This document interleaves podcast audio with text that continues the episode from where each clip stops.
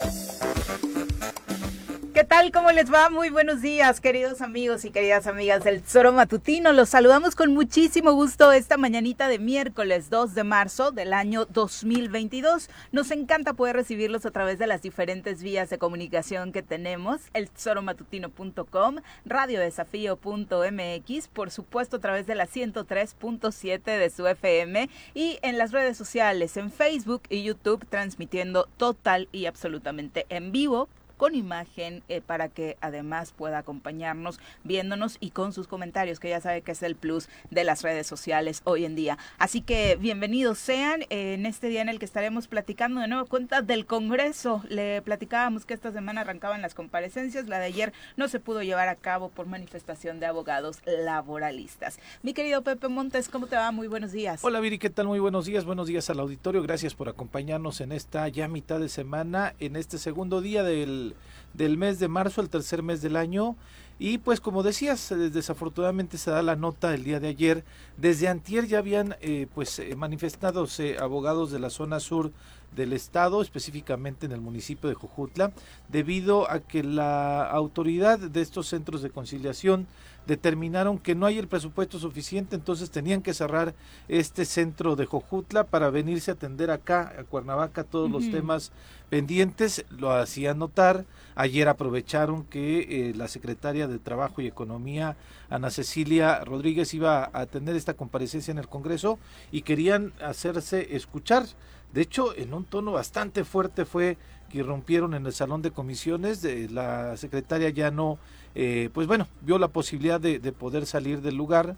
Eh, algunos decían eh, en un comunicado del gobierno del estado que salvaguardar la integridad de la secretaria y los secretarios lo deben de hacer, cuando creo que no era la intención de los abogados ir a este pues de una forma violenta sí llegaron irrumpieron pero en ningún momento pues se, nota que haya el sospechosismo es como llegaron hasta, adentro, ¿no? cuando regularmente la seguridad es un poquito más fuerte, ¿no? a comentar ahí cómo está el tema de seguridad en el Congreso que cambiaron las cosas de hecho eh, se intensificaron más esta legislatura precisamente pero sí hoy se incorpora otro exdiputado en nuestras filas ya lo ha hecho en semanas recientes la exdiputada Alejandra Flores y ahora recibimos con muchísimo gusto a quien creen nada más y nada menos que a don Pepe Casas a quien nos da mucho gusto recibir recibir en este espacio ahora como colaborador, comentarista de este programa. A ver qué tal te va en tu debut. Ya eh, me dijeron por ahí que vienes súper preparado con información, Pepe. Buenos días. bueno, muchas gracias. Gracias a Dios de que me permite estar aquí con ustedes. Gracias, Viri. Gracias, Pepe. Por supuesto, gracias a esta empresa de eh, Juanjo que nos permite la oportunidad de estar delante de un micrófono. Es una gran responsabilidad emitir una opinión y sobre todo compartir la experiencia y la visión que tiene uno de este y de varios temas de lo que está sucediendo en el Estado. Lo que comentabas ahorita en el Congreso del Estado eh, es complicado.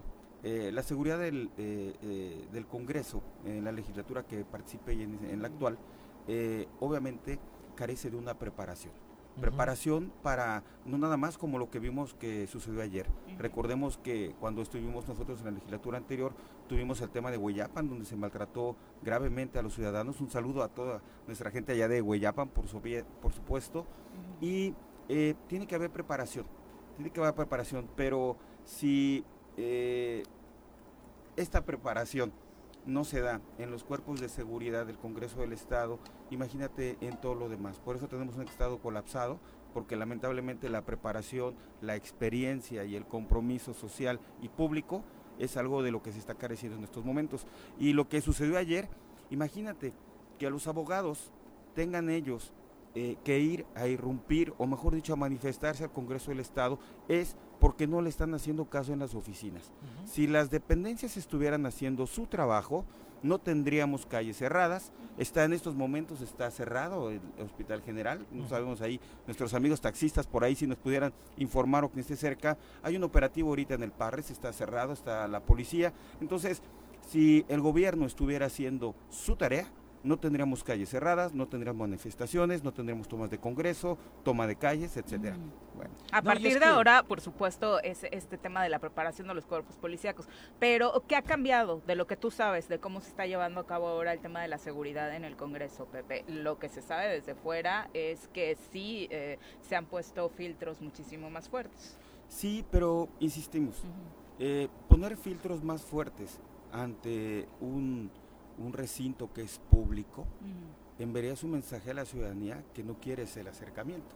Entonces, que en un comunicado del gobierno del Estado exija un poder soberano, que es el Congreso del Estado, que brinde mayor seguridad a sus, a sus secretarios, yo le exigiría al gobierno del Estado que de mayor seguridad a los ciudadanos, porque los ciudadanos somos los que estamos indefensos en la calle. Los secretarios vienen con escoltas, con carros blindados, con un equipo de seguridad, que bueno, estar en el Congreso del Estado resultaría un mensaje muy grave que no se sintiera seguro un funcionario del gobierno del Estado dentro del recinto de un, de un poder soberano.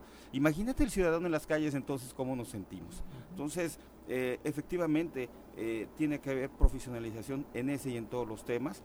Insisto, la improvisación es una constante en, en, todos los ámbitos de gobierno. Pero además, después cuando eh, tienen la oportunidad los compañeros de los medios de preguntarle a la, a la secretaria qué está pasando en estas juntas de, de conciliación, porque además estamos en un esquema nuevo de una reforma laboral, dice es que no tengo el dinero suficiente y ya pedí una ampliación presupuestal.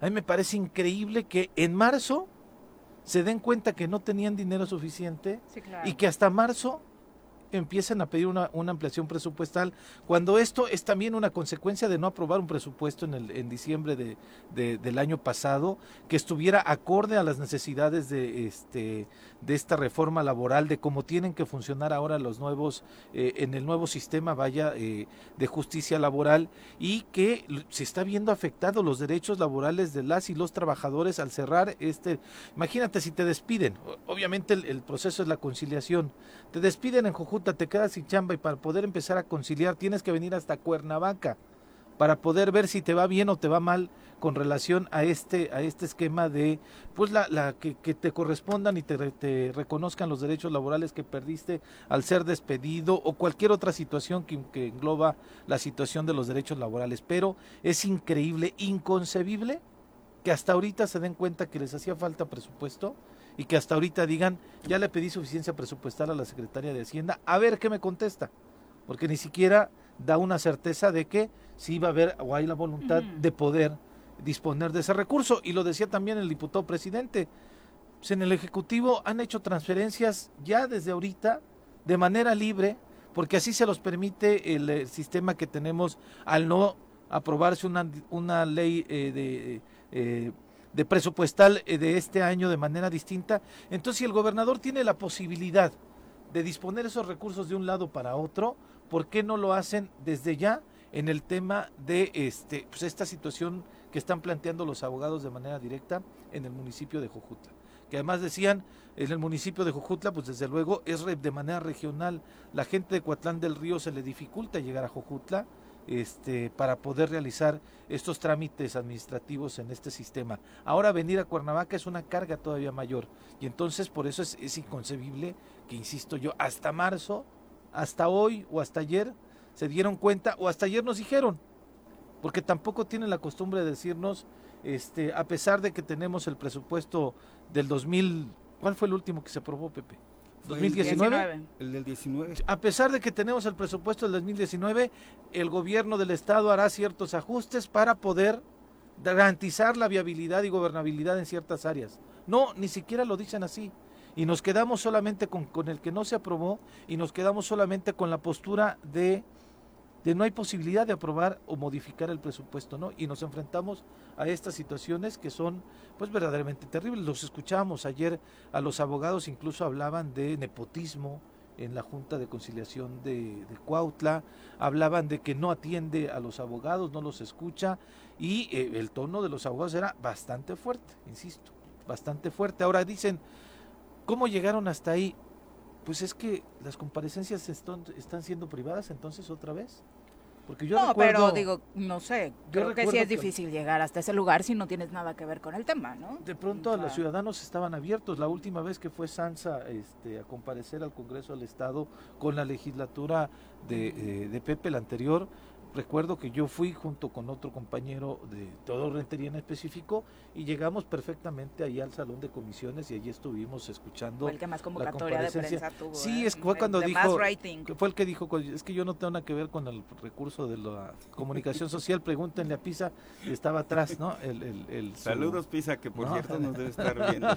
este, y entonces, pues llegas a las comparecencias, igual los abogados entraron de manera normal, aunque de pronto había acusaciones también de que hubo forcejeos, de que eh, les dañaron equipos celulares a los abogados, la gente de seguridad del Congreso, y de que hubo forcejeos no solamente con ellos, sino con algunas abogadas también, ¿no? Lo cierto es que la secretaria, la verdad es que salió bastante tranquila, ya al final incluso platicaba por ahí con algunos compañeros de los medios de comunicación, les decía cómo estaba la situación sobre este planteamiento de la falta de presupuesto, que iba a regresar cuando se lo pidiera el Congreso, que estaba en toda la disposición y que pues obviamente eh, iba a prevalecer el diálogo, ¿no? Pero la pregunta realmente sería es lo que hemos platicado con diputados actuales incluso, eh, Pepe, el, este show que generan las comparecencias también tiene que transformarse en un método que nos permita obtener resultados reales de lo que no se hizo y que no se refleja eh, ni en la glosa del informe ni en la realidad del Estado, ¿no?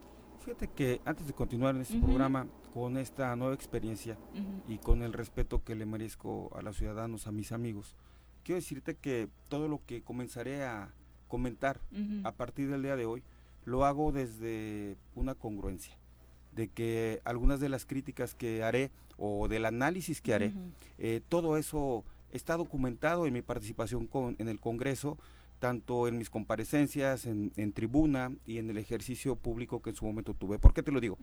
Porque vendrán los comentarios y por qué no lo hiciste cuando fuiste. Entonces, de una vez hago el, ese paréntesis para ser muy responsable. Y quien tenga duda, ahí está eh, la Gaceta del Congreso, están mis participaciones y todo eso. ¿Por qué te lo digo? Primero, mientras el gobernador siga entrometiéndose en la vida del Congreso del Estado, va a estar sucediendo lo que estamos viendo el día de hoy, que no es nuevo, que es un cuarto año consecutivo de lo que esto sucede. Eh, el hecho de que hoy lleguen, ayer decían los pueblos indígenas este, por su idiosincrasia, eh, los comerciantes porque tienen... Hoy estamos viendo que quien llega a la comparecencia son abogados, son quienes son peritos en la materia de defender las causas jurídicas y que no son este, también cualquier ciudadano común, sino es un ciudadano que tiene una formación. Y que ellos ya hayan tenido que tomar la decisión de ir al Congreso del Estado para manifestarse ante lo que jurídicamente está sucediendo, esto nos debe encender un foco de alerta de en qué posición estamos. Quiero decirte que Ceci, le mando un saludo, es de las pocas secretarias que ha tenido un trabajo este, salvable dentro de, de este gobierno. Sin embargo, esta reforma que se aprueba, la aprobamos en el legislativo anterior, precisamente con la disposición del Tribunal Superior de Justicia, de algunos de ellos, de los diputados, para que pudieran llegar más de 80 millones de pesos al Tribunal Superior de Justicia y se pudiera dar un, un, este, refuerzo económico tanto al tribunal para que hicieran estas adecuaciones y pudieran gozar de instalaciones, de equipamiento y todo ello. Y no sabemos ahí hasta dónde llegó Dice eh, que la gestión de 16 millones el año pasado. Es correcto. Entonces era, se hablaba en ese momento con los eh, eh, recordarás, fui presidente de la Comisión del Trabajo. Como presidente de la Comisión del Trabajo impulsamos y se logra aprobar esta reforma, pero eh, si no se le da seguimiento, obviamente ahí se quedan ese y todos los demás recursos que de los que se han hablado. Ahora, de hecho, Morelos pidió una prórroga para poder este, entrar a la, a la etapa siguiente de la reforma laboral. Es exactamente. Por una cuestión de dinero y demás. O sea, me parece a mí increíble que no lo hayan previsto antes. Pepe fueron parte de las posturas y lo que está sucediendo ahorita. ¿A quién le conviene que el presupuesto del gobierno del Estado esté trabado? Al gobernador. Pues al gobernador. Sí, claro. ¿No? Hoy tenemos el gran, no sé. Y Esta es... la pregunta más fácil del examen siempre. Oye, vamos a, vamos, a, vamos a dejarles una pregunta a, nuestros, este, a nuestro auditorio, a nuestros amigos, pero ojalá la respondan dentro del Palacio de Gobierno. Pablo G., el secretario de Gobierno, es amigo o es enemigo del gobierno, es amigo o es enemigo de los aliados. ¿Por qué? Por enésima ocasión, la Suprema Corte le da un revés. ¿Ustedes cuántas les ganaron? Les ganaron todas, ¿no? O sea, no, no ha dado una. No ha dado una. El superabogado del bueno, gabinete. Sí, hay dos. La consejería jurídica. Mira, hay, hay dos historias de éxito. La primera, Y eso lo compro, lo trataré de este, completar muy breve. Cuando logramos reunirnos 11 diputados para remover del cargo en ese momento al presidente Alfonso de Jesús y, y teníamos el consenso, estábamos en el salón de comisiones y nos dividió una mampara. Qué habilidad tan grande de servicios legislativos y en ese momento del presidente, porque estábamos de un lado de la mampara a los 11 esperando a que se nos llamara para tener esa, esa sesión y de repente como cuando éramos niños, ¿no? El bote bateado, un, dos, tres por todos mis amigos. De repente sonó la campanita, obviamente con una aliada eh, diputada dentro de, infiltrada dentro de esos 11. De repente, pues estamos esperando a que nos llamen la sesión para hacer ya este el movimiento. Y de repente, no, pues ya vámonos, ¿qué pasó? Pues ya sonó la campanita tres veces, ya los citamos y los diputados no acudieron. Oye, ¿cómo es posible? Nos dividió una mampara.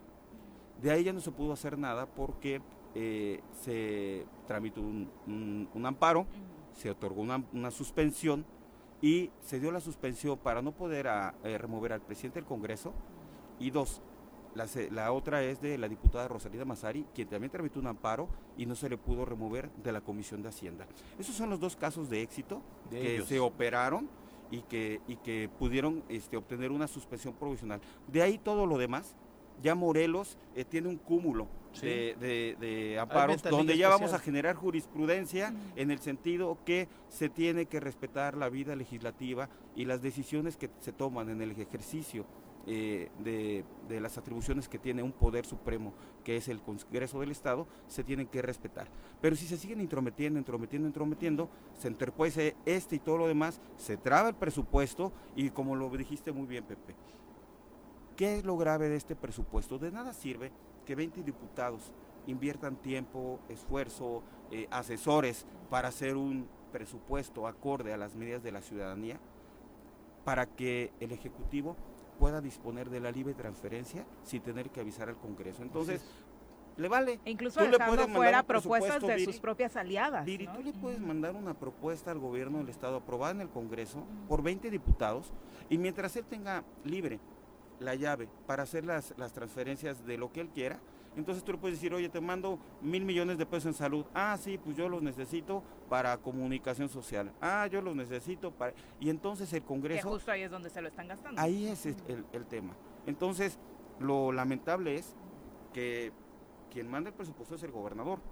Ese presupuesto viene alimentado por sus secretarios, sus secretarios, y así se viene la cadenita. Entonces, que el secretario diga que no tiene presupuesto, al primero que le tuvo que haber dicho es al gobernador. Desde hace tiempo. Desde el inicio. Claro. Ahí se tema la pandemia. El, secretario de salud vuelve a decir que no, no, tiene dinero. Cuando no hay un tema más importante en estos momentos que, haber atendido el COVID. Te consta cómo me metí al hospital para demostrarle a Cantú que no se estaban atendiendo las cosas debidamente. Entonces, eh, mientras no... y después de dos años sigue igual.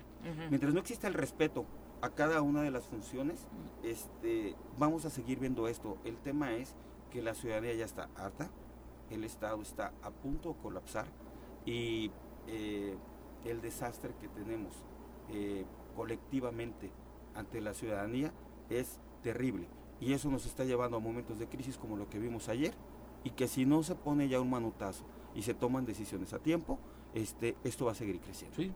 Pero además para dimensionar esta metida de mano del Ejecutivo Estatal al Congreso con los dos casos que acabas de mencionar, el ganar que ellos se quedaran con la permanencia de la mesa directiva, ¿cómo pasó a afectar no solo la moral y la imagen de la anterior legislatura, ¿no? sino también la vida activa, porque prácticamente no prosperaron los temas porque desde arriba, desde la misma presidencia de la mesa directiva, al ser un aliado directo del gobernador, pues no, no se vieron temas que realmente le importaban a la ciudadanía y el otro, el de la Comisión de Hacienda. Hoy los diputados, eh, exalcaldes que están en el Congreso del Estado, realmente le están dando revés a todo lo que se hizo mal en esa Comisión de Hacienda en los últimos tres años, porque la ex diputada Rosalina Mazari, pues prácticamente atendía instrucciones del Ejecutivo Estatal. ¿no? reconozco que no, recibía a los presidentes. Reconozco que eh, en esta legislatura se han aprobado ya las leyes de ingresos. No había, había tres años que no se aprobaban las leyes de ingresos. Qué bueno que se les escuchó a los alcaldes. Pero con esto los alcaldes tienen la gran responsabilidad de ejercer bien un presupuesto razonable, que sea responsable y ayudarle a sus comunidades. ¿Por qué? Porque vemos lo que está sucediendo en los municipios. ¿Qué es lo que pasa? El municipio no tiene dinero y vemos eh, quiero mandarle un saludo muy respetuoso a José Luis. Deseo que su administración sea pro, sí, a José. Luis Uróstigo, que su, que su administración sea una administración cercana a la gente, agarra un municipio con, con, con muchas este, Muchas aristas, complicadas. este, espinosas. Sin embargo, el hecho de que no exista eh, esa facilidad para poder obtener los recursos ahora con esta ley de ingresos, los obliga a que ellos comiencen a tener ideas de terrorismo fiscal, de terrorismo hacia la ciudadanía y se den algunos arrebatos como es por ejemplo en el sistema del agua potable, que quien no paga le vamos a embargar. Entonces, eso no abona en nada a lo que está sucediendo ahorita en el Estado, cuando se puede hacer una administración completamente este, diferente, ¿no? Qué bueno que hay una nueva ley de ingresos, qué bueno que se esté escuchando a la ciudadanía, pero hay que tener mucho cuidado en lo que estamos. Aumentar las tasas eh, gravables en el tema de catastro es una forma eh, disfrazada de aumentar los impuestos. Efectivamente, a todos nos, nos conviene que si tienes una propiedad se aumente el valor catastral de tu propiedad porque tu eh, valor, tu patrimonio aumenta, pero eso va directamente proporcional a aumentar el pago de servicios públicos, a, aproba- a- a pa- aumentar el pago de servicios catastrales y ahorita la ciudadanía está en un momento económicamente muy complicada porque muchos han perdido su trabajo, Sí. porque muchos ya se gastaron sus ahorros, porque muchos han perdido ya no hay ahorros. familiares Pero hay otros familiares, No, no, no. entonces eh, sí, sí, sí pediríamos esa sensibilidad de las autoridades y comenzar a racionalizar el poco recurso que hay hoy, porque sabemos que hoy las necesidades, no nada más de Cuernavaca, sino de todos los municipios, son graves. Y como ciudadanos debemos involucrarnos y dejar de ver como los malos ahora a los alcaldes. No están haciendo más que sí, por supuesto no se les justifica, pero es entendible que entre la crisis económica, trabajar con un presupuesto de hace tres años, pues obviamente la situación se iba a poner complicada, Pepe, Claro. y, y les exigimos a ellos el doble o el triple, amarrarse el cinturón cuando los de arriba, tú lo acabas de decir, se despierta hoy por la mañana y se le antojan eh, pues un par de campañas publicitarias más y puede disponer de ese recurso sin problema. poner un ejemplo Muy breve cuando se puede trabajar entre gobierno, Estado y federación. Y te voy a hablar de un ejemplo de hace más de 25 años. Me tocó participar eh, en la administración de Alfonso Sandoval Camuñas. Eh, se hizo una muy buena obra que sigue siendo... eh, ¿En qué área viable. andabas? Eh, yo, yo era, bueno, llegué hasta ser su corredor de audiencias, estuve en servicios públicos, conozco de raíz los servicios públicos de la ciudad, entonces te puedo hablar con conocimiento de causa del alumbrado público, de la basura, del bacheo y todo ello, porque participé, te tenía 20 Ujú. años en ese tiempo. Claro, chaval. ¿Qué obra? El, el par vial este, de Atlacomulco. Esa obra que está a un lado del, del Parque Chapultepec, ese paso a desnivel, por lo que es ahora el Express, este, el Paso Express. Es la única obra, eh, bueno, mejor dicho, es la obra más relevante que Alfonso hizo en coordinación con el gobierno del Estado, y esa obra sigue ahí. Yo quisiera que me nombraran ahorita, o nuestro auditorio, si estoy equivocado, una sola obra en estos cuatro años de gobierno estatal en Cuernavaca, que es la capital, que sea eh, relevante y que de verdad haya resuelto algún problema para los cuernavacenses. No la hay. Entonces, este, Dime en el estado. Eh, bueno, te lo quise ir en Cuernavaca porque es la capital y normalmente la capital es donde La que lo aterriza por el mayor número de habitantes, se mete el, el mayor número de presupuesto. No lo hay. ¿no? Entonces, eh, ¿dónde está todos esos miles de millones Pues, ¿Dónde de está pesos? un proyecto social? en el- en no el nada más de obra. Mira, me tocó en las comparecencias y, y- con eso te cedo la palabra, Viri. Las comparecencias es como subirte a la ruta de los mazapanazos y los secretarios ya saben que voy al Congreso, me lastiman, medio me maltratan, pero no pasa nada. Ujú. No hay denuncias, no hay inicio de procedimientos y cuando lo logramos hacer nosotros, te tiraban de a loco y que eras una persona rebelde, que no, ahí está. Y hoy es triste que los secretarios sean los primeros que se quejen de que no hay presupuesto, cuando son los primeros que deberían exigirle a su jefe, el gobernador, que mandara un presupuesto acorde a. Y volvemos otra vez. ¿Quién gana trabando los trabajos del Congreso eh, y Los teniendo un presupuesto que se vaya a modo, que no desaparezca esta oficina de José Manuel con más de 230 millones, etcétera, etcétera, etcétera. Divide y vencerás, dicen por ahí, ¿no? Es Solo me quedaba la duda, decías que sí te latía más o menos el trabajo de la Secretaria de Ah, Desarrollo sí, ¿eh? Económico, ¿como por qué, Pepe? Fíjate que, ¿Qué ha ¿No? hecho? A ver, yo lo- eh, quiero, quiero reconocer también. Eh, en el periodo que fui, este, que estuve, estuvo la pandemia, sí se autorizaron más de 300 créditos para pequeños comerciantes. Eh, hubo una disposición a través de Fondo Morelos, se pudo llegar a ellos y bueno, esa disposición de verdad, La pregunta es, ¿se ganas. entregaron? pues fue porque teníamos una, yo no sé, yo creo que, creo que fue más a fuerza el- que la actitud enérgica que había en el Congreso del Estado, eh, hubo esas bondades y bueno, eh, trataba ahí de hacer. Obviamente se detuvieron muchos otros temas este, muy complicados como Ferrosur y algunas otras cosas que venían ahí empantanadas y también obviamente eh,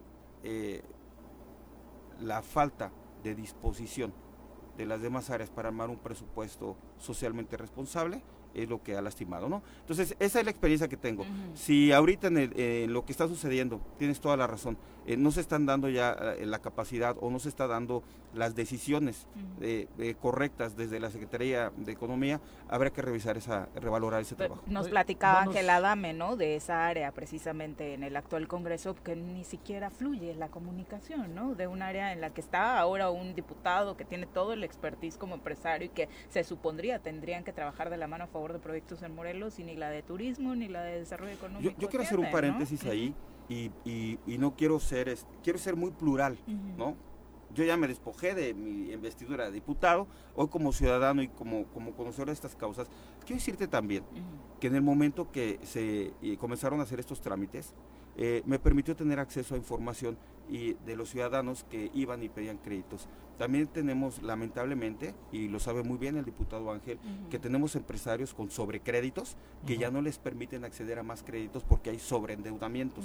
Entonces, nuevamente, se tiene, tiene que haber un rescate, así como está el tema de los laudos en los municipios que los está asfixiando, tenemos los grandes empresarios, bueno, no los grandes, los clásicos empresarios eh, están sobreendeudados y ahorita ya no califican para poder obtener créditos. Entonces había que revalorar, porque si de verdad se quiere una reactivación económica, se tiene que dar en, en varias aristas. Sí, desde luego. Para, para no, todos. para no sorprender, ¿no? Entonces Para sí hay sobreendeudamiento, sí hay complicaciones económicas muy graves y esto te lo estoy hablando cuando iniciaba la pandemia.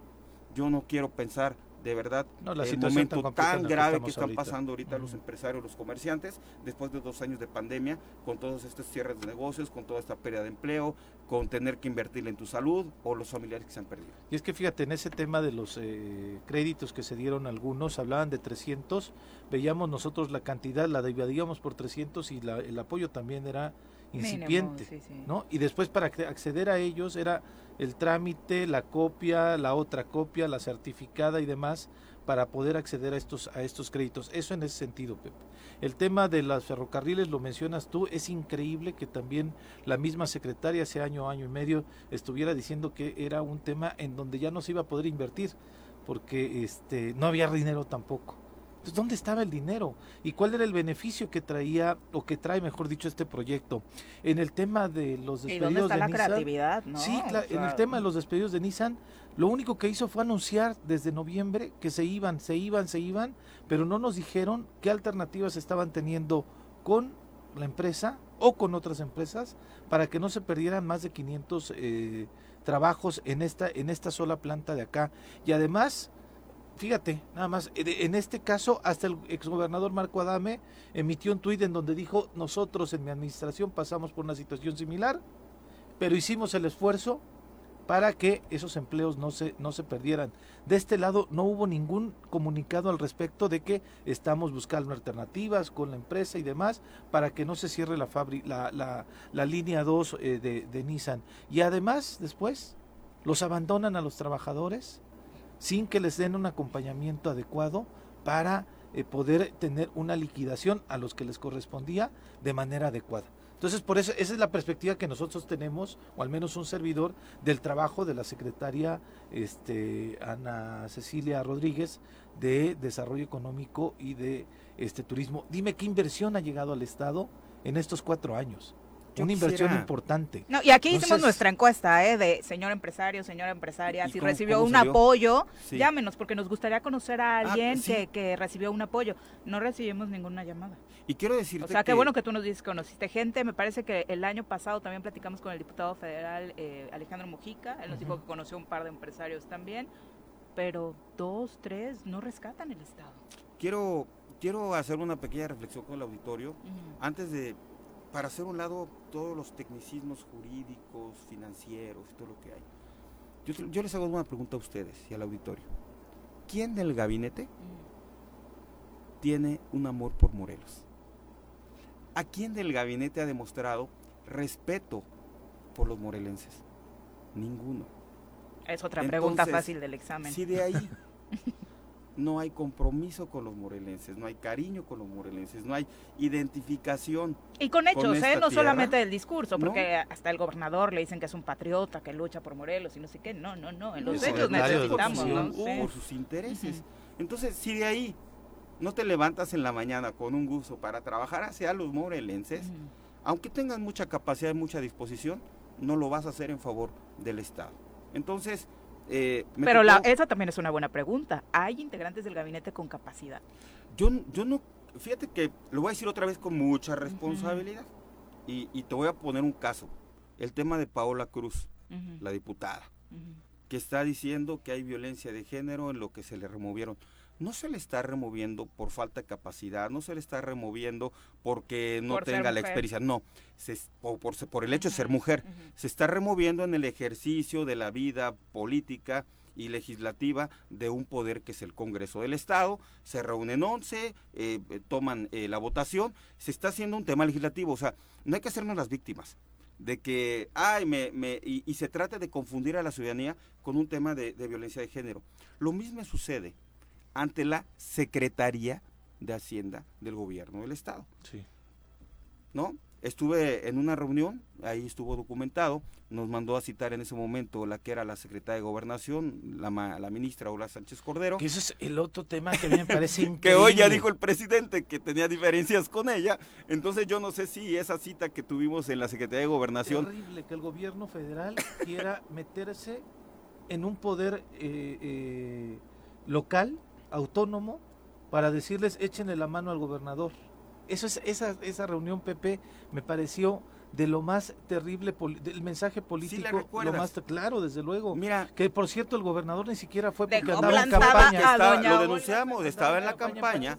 Claro, y cuando estamos ahí al frente, tomo la palabra, con mucho forcejeo, me la dan, y lo único que dije es que era una falta de respeto que en una reunión en, la Secretaría de Gobernación, ante temas tan graves como la delincuencia, la falta de recursos y todo lo que estaba sucediendo en Morelos, nos fueran a hablar de echarle la mano al gobernador para que pudiera obtener un crédito con una finza, con unos eh, porcentajes de endeudamiento mucho, muy diferentes a los que ya se tenían. Y que en ese momento se me hace una falta de respeto que el gobernador del estado no estuviera en esa reunión, delante de la Secretaría de Gobernación, la el segunda funcionaria más importante del país, y que hubiera enviado en su representación a la titular de la Secretaría de Hacienda. Bueno, pues se ofendió y lo tomó de manera personal, pero no hablábamos de un tema de capacidad, pero no era una mesa a esa altura para que no estuviera el gobernador del estado. Y bueno, ya después se supo que andaba en campaña y que por cierto pues ya, ya no le fue tan bien porque perdió su candidato por allá. y, sin embargo, la falta de respeto a los morelenses fue evidente. Manifiesta, El desinterés que siempre ha existido por los eh, temas que eh, Si juntamos todas esas experiencias, tenemos hoy un Estado convulsionado, tenemos una eh, ciudadanía ya con una histeria colectiva, con una molestia colectiva, que, que ve lo que está sucediendo ahorita en las calles. Entonces, Cualquiera se... baja a sacar arma blanca y te sí, allá en Palacio, frente a su oficina. En, en las plazas, imagínate lo que está sucediendo. Yo no quiero justificar a nadie, pero es el grado de desesperación de no poder llevar un pan a tu casa lo definías bien, histeria colectiva ante la situación que estamos viviendo, pandemia, crisis económica y demás. Vámonos a nuestra primera pausa. Está, está bueno el rating con don Pepe Casas. Ah, ¿eh? Ya vamos a hacer el comparativo ahora porque tu amigo Paco Santillán dice que a ver si lo desbancan de Ay, ese Paco. ese Paquito. Saludos, mi Paco. con 38. Regresamos.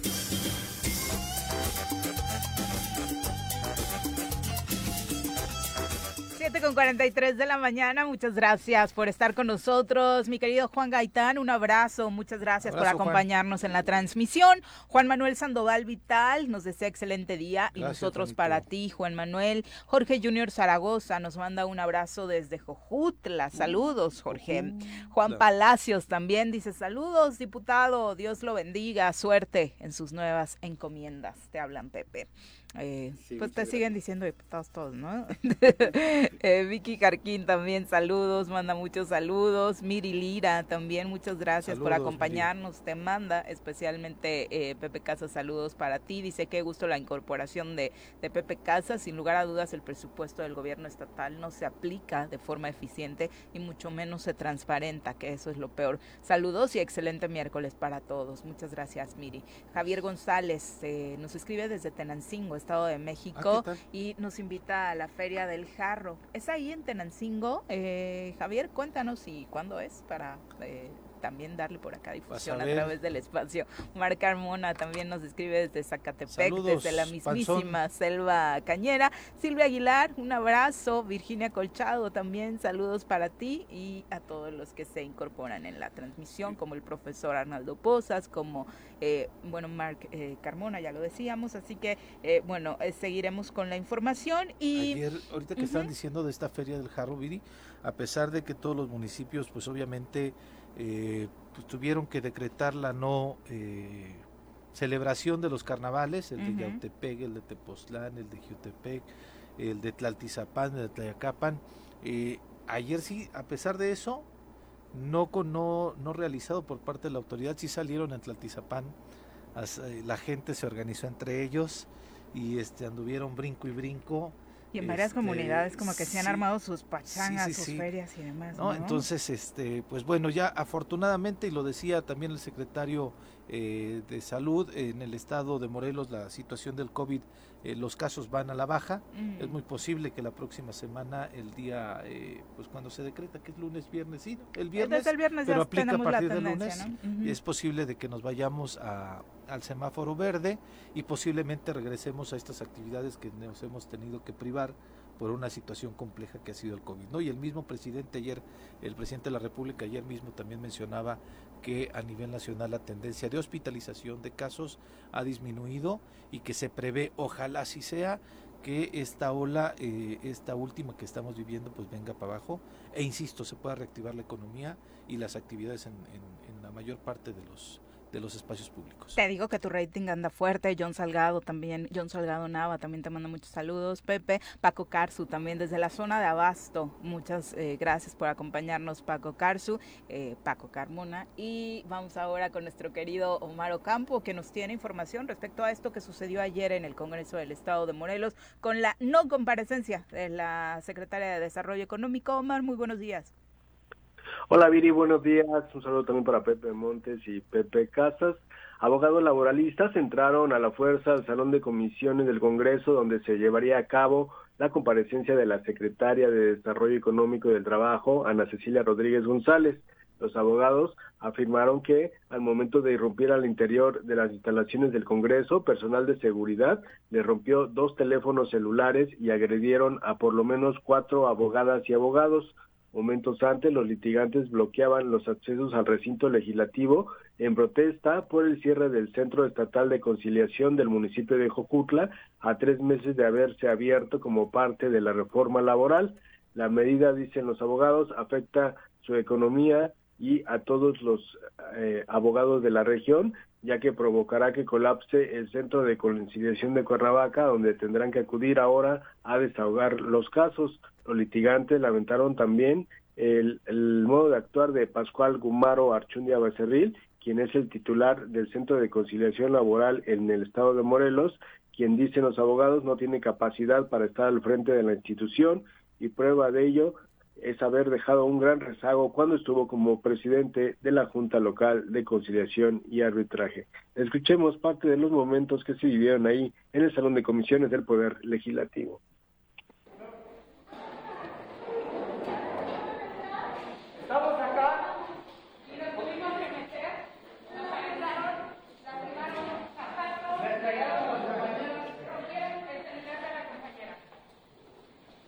Ya basta laboral, estamos en la Casa del Pueblo y no nos atienden los diputados que se supone que son representantes del pueblo. Se llevaron el centro de conciliación, la justicia laboral está prostituida en Morelos. Se llevaron el centro de conciliación de Jojutla, Morelos y quieren llevarse el de Jojutla, centralizar otra vez el poder. Pascual Archún es un inepto. Al peor corrupto del mundo lo pusieron aquí como titular del centro de conciliación. Y los diputados lo pusieron, los diputados lo quitan. Ya basta de esto. Estamos acá para que nos hagan, nos escuchen. Ya hay mucho oportunismo por parte de esta persona. Necesitamos que alguien nos escuche verdaderamente para poder sacarla. Es un inepto, incompetente. Pascual Gumaro ya es incompetente. Lamentablemente, este Congreso, Casa del Pueblo, lo designó por una oportunidad, porque hay mejores personas, abogados, abogadas, mejores preparadas que él. Entonces ya basta. El día de ayer estuvimos en Jojutla, mis compañeros de Jojutla. ¿Por qué cierran Jojutla nuevamente? Abren en noviembre para que sea un fiasco. Es un engaño nada más. Ahora, ¿qué sigue? ¿Cerrar cuatro de los centros de conciliación? Dicen que no tienen presupuesto 35 millones para la implementación de la justicia y no tienen... Bueno, ya lo decía, Omar, falta de presupuesto en este caso ni siquiera es. Así es, Viri, y con el cierre del centro de conciliación de Jojutla, se afecta a los abogados de la zona sur, pero también a patrones y trabajadores porque tendrán que desplazarse hasta la capital morelense para realizar las conciliaciones que son la base de la reforma laboral al privilegiar la conciliación antes que los juicios laborales. El reporte, Viri. Oye, una duda técnica. Eh, tú que obviamente estás cubriendo de forma cotidiana el Congreso del Estado, ¿sí la seguridad es tan fuerte como para que hoy exista el cuestionamiento de cómo le hicieron los abogados para llegar hasta la comparecencia de la secretaria Cecilia Rodríguez? ¿Es tan difícil? les habían dado autorización, pero para hablar al interior del Congreso, pero con los diputados. Y en un momento de no, no sabemos cómo porque ya estaba al interior, ellos deciden irrumpir en la en el salón de comisiones. Eh, donde se llevaba se apenas se iba a llevar a cabo la comparecencia, no había ningún diputado y pero sí ya estaba la secretaria con su equipo de trabajo. O sea, ellos estaban manifestando afuera y les permiten la autorización, pero para entrar a dialogar con los diputados en algún otro lugar, no sabemos cuál, pero ellos deciden irrumpir al interior del salón de comisiones, que ese sí estaba bien resguardado por el por personal de, de seguridad. Tomaron la puerta de al lado. Muchas gracias, Omar. Oye, Omar, perdón, una última. ¿Están teniendo las comparecencias a puerta cerrada? Es decir, ¿el público en general no puede asistir? No, la de ayer sí fue abierta a prensa. Ok, la de ayer y la de, la de antier, perdón. La de antier, ok. Pero a prensa, pero público en general no va. Eh, sí, sí también pueden entrar. Ok, bien. Gracias, Omar. Gracias, Omar. Muy buenos días. Entonces, pues por aquí se, se cae esta versión de que, bueno, eh, violaron filtros de seguridad y demás, ¿no? Al final ya estaban adentro para otro tema, pero decidieron llevar su manifestación a donde ellos creían que era eh, más conveniente en el caso de los, de los diputados. Pero bueno, son las 7 con 51 de la mañana. Ayer sí trabajó el gobernador después de cuatro días. No lo veíamos desde el jueves. La agenda del CUAU, el día a día del gobernador de Morelos sus giras, sus reuniones y sobre todo sus vacaciones. No pasa nada. ¿Tú crees que me preocupa? Digo, todos los equivocamos, no es perfecto en la vida. ¿Qué creen? Después de desvelarse el lunes para celebrar el aniversario de un programa de deportes donde se le vio feliz, este martes Cuauhtémoc Blanco regresó a la chamba. ¿Les falta? Que se diviertan en la selección, en el América, que se diviertan. Puta, diviértete, cabrón. Yo, yo hacía y me divertía. Regresó a la chamba, pero solo 20 minutos, como lo que quiere jugar para salvar a su América. De broma yo le digo, denme chance de jugar 20 minutos y vas a ver. Aunque sea 15 minutos que me den chance, nada más que me den chance de prepararme este, un mes. El gober de Morelos se reunió con Rosa Isela, secretaria de Seguridad Pública Federal, para hablar de la reconstrucción de la paz social en el Estado. Al menos eso compartió en sus redes sociales. Eh, vamos a seguir trabajando y, y, gracias a Dios está trabajando muy bien en coordinación con el gobierno federal, trabajando en conjunto, se están haciendo las cosas bien. Y fue en Twitter donde sus fans se volcaron en aplausos a su trabajo. ¡Oh! ¡Sigue hablando, amigo! ¿No me creen? Busquen cuentas como las de Leslie García, creada en febrero de 2022, sin foto de perfil, con cero seguidores, y que le escribe al Cuau a seguir trabajando por un Morelos mejor. Muy bien.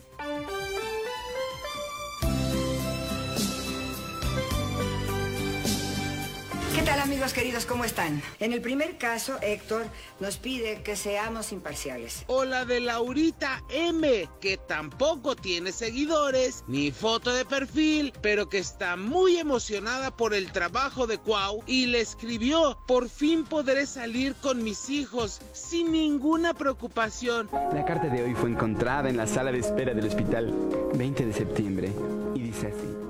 ¿Y qué decir de la cuenta de Erika Villanueva? Que con todo y que tiene una foto muy fitness, solo comparte información del Cuau. Y la pobre tiene un seguidor. Ella le dice al Gober, no sueltes este tema, por favor. Continúen trabajando así. Por favor, Virgencita, ayúdanos. No nos abandones ahorita. Qué naturales son los troles. Perdón, los fans de Cuau se ven tan genuinos. ¡Wow! Parece real. Hasta yo me río. Bueno, lo importante es que trabajó, ya el tema de las cuentas que se la pasan aplaudiéndole en redes es, es otro asunto, ¿no? Que Es curiosamente son las mismas de que, le- que atacan a personajes como tú, Pepe, ¿no? Es correcto, Sí. ahí este, yo creo que hoy van a subir mis trolls, este, el número de ahí, y bueno, este, en esas declaraciones hay más drama que en la Rosa de Guadalupe, ¿no? Entonces, yo le digo en serio al señor gobernador Alcuau que si tan solo trabajara 20 minutos de verdad trabajara que quiere jugar, 20 ¿no? minutos, es que quiere jugar en la selección este o si quiere ir pues no le damos 20 minutos que le damos lo que resta a su gobierno y que entre un gobernador que sí tenga ganas de trabajar y no lo que estamos viendo ahorita no es esas declaraciones que nos dan mucha risa la verdad de manera personal a mí me lastiman. Sí, por supuesto. porque esa risa, ese de acá está papá y todo ese rollo, detrás de ello hay seres que han muerto, hay seres que han sufrido violencia, hay seres que han sufrido asaltos, ah, se ha Perdió eh, su disminuido su patrimonio. patrimonio y que ante esa declaración tan irresponsable, con ese, ese ego tan grande, con ese yo soy el virrey, eh, lastima todos los días a los morelenses. Ujú. Es terrible. Bueno, Andrea Carrasco dice, bueno, ya llegó el diputado Casas porque ya no tiene chamba. ¿Es así, Pepe? Pues ¿Qué mira, ha pasado contigo después hace del rato, Congreso? Y, y voy a tomar lo que me dijiste hace rato que seas don Pepe. Jamás me han gustado los títulos nobiliarios. ¿no? He sido este Pepe Casas siempre. eh, soy Pepe Casas antes y después de ser diputado. He sido secretario, director, coordinador, este, etcétera. Y no, siempre he, he tenido trabajo. eh, la política es un tema que me gusta, que me apasiona, en el cual eh, hemos sido llamados para ocupar varios cargos públicos. Uno de ellos fue el de diputado. Eh, Dios sabrá cuál es el siguiente paso en mi vida. El día de hoy es estar con ustedes. Trabajo tengo, gracias a Dios.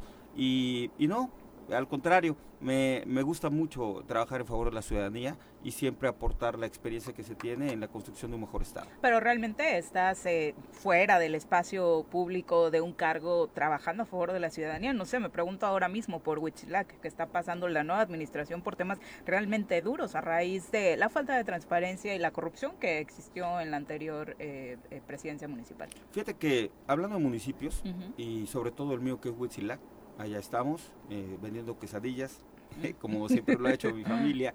Eh, reconozco la labor de lo que hizo ayer este Rafael Vargas, el presidente, en haber eh, denunciado los hechos que encontró dentro del acta de entrega-recepción, donde se habla de faltantes, se habla de desvíos.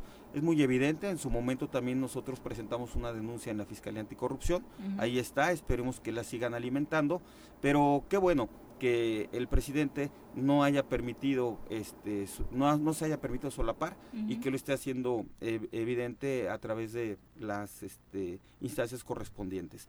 Entonces, eh, estamos en Huitzilac, hemos tenido reuniones ahí con los regidores, con el propio alcalde, y bueno, en lo que se le ¿La pueda- relación ya va mejor, por lo que sabes, ahí en el Cabildo? Este, pues mira, Porque ya están más tranquilas las cosas. Eh, en el acercamiento que hubo con algunos de ellos, pues siempre abonaremos a, a la paz, abonaremos a que se busque el diálogo. Ya hay mucha fractura desde el gobierno del estado eh, queriendo que todos los municipios estén fracturados y que estemos peleados todos contra todos. Entonces aportamos nuestro granito de arena en Huitzilac para que las cosas sean de manera más tranquilas. Entonces mi reconocimiento a Rafa en ese sentido.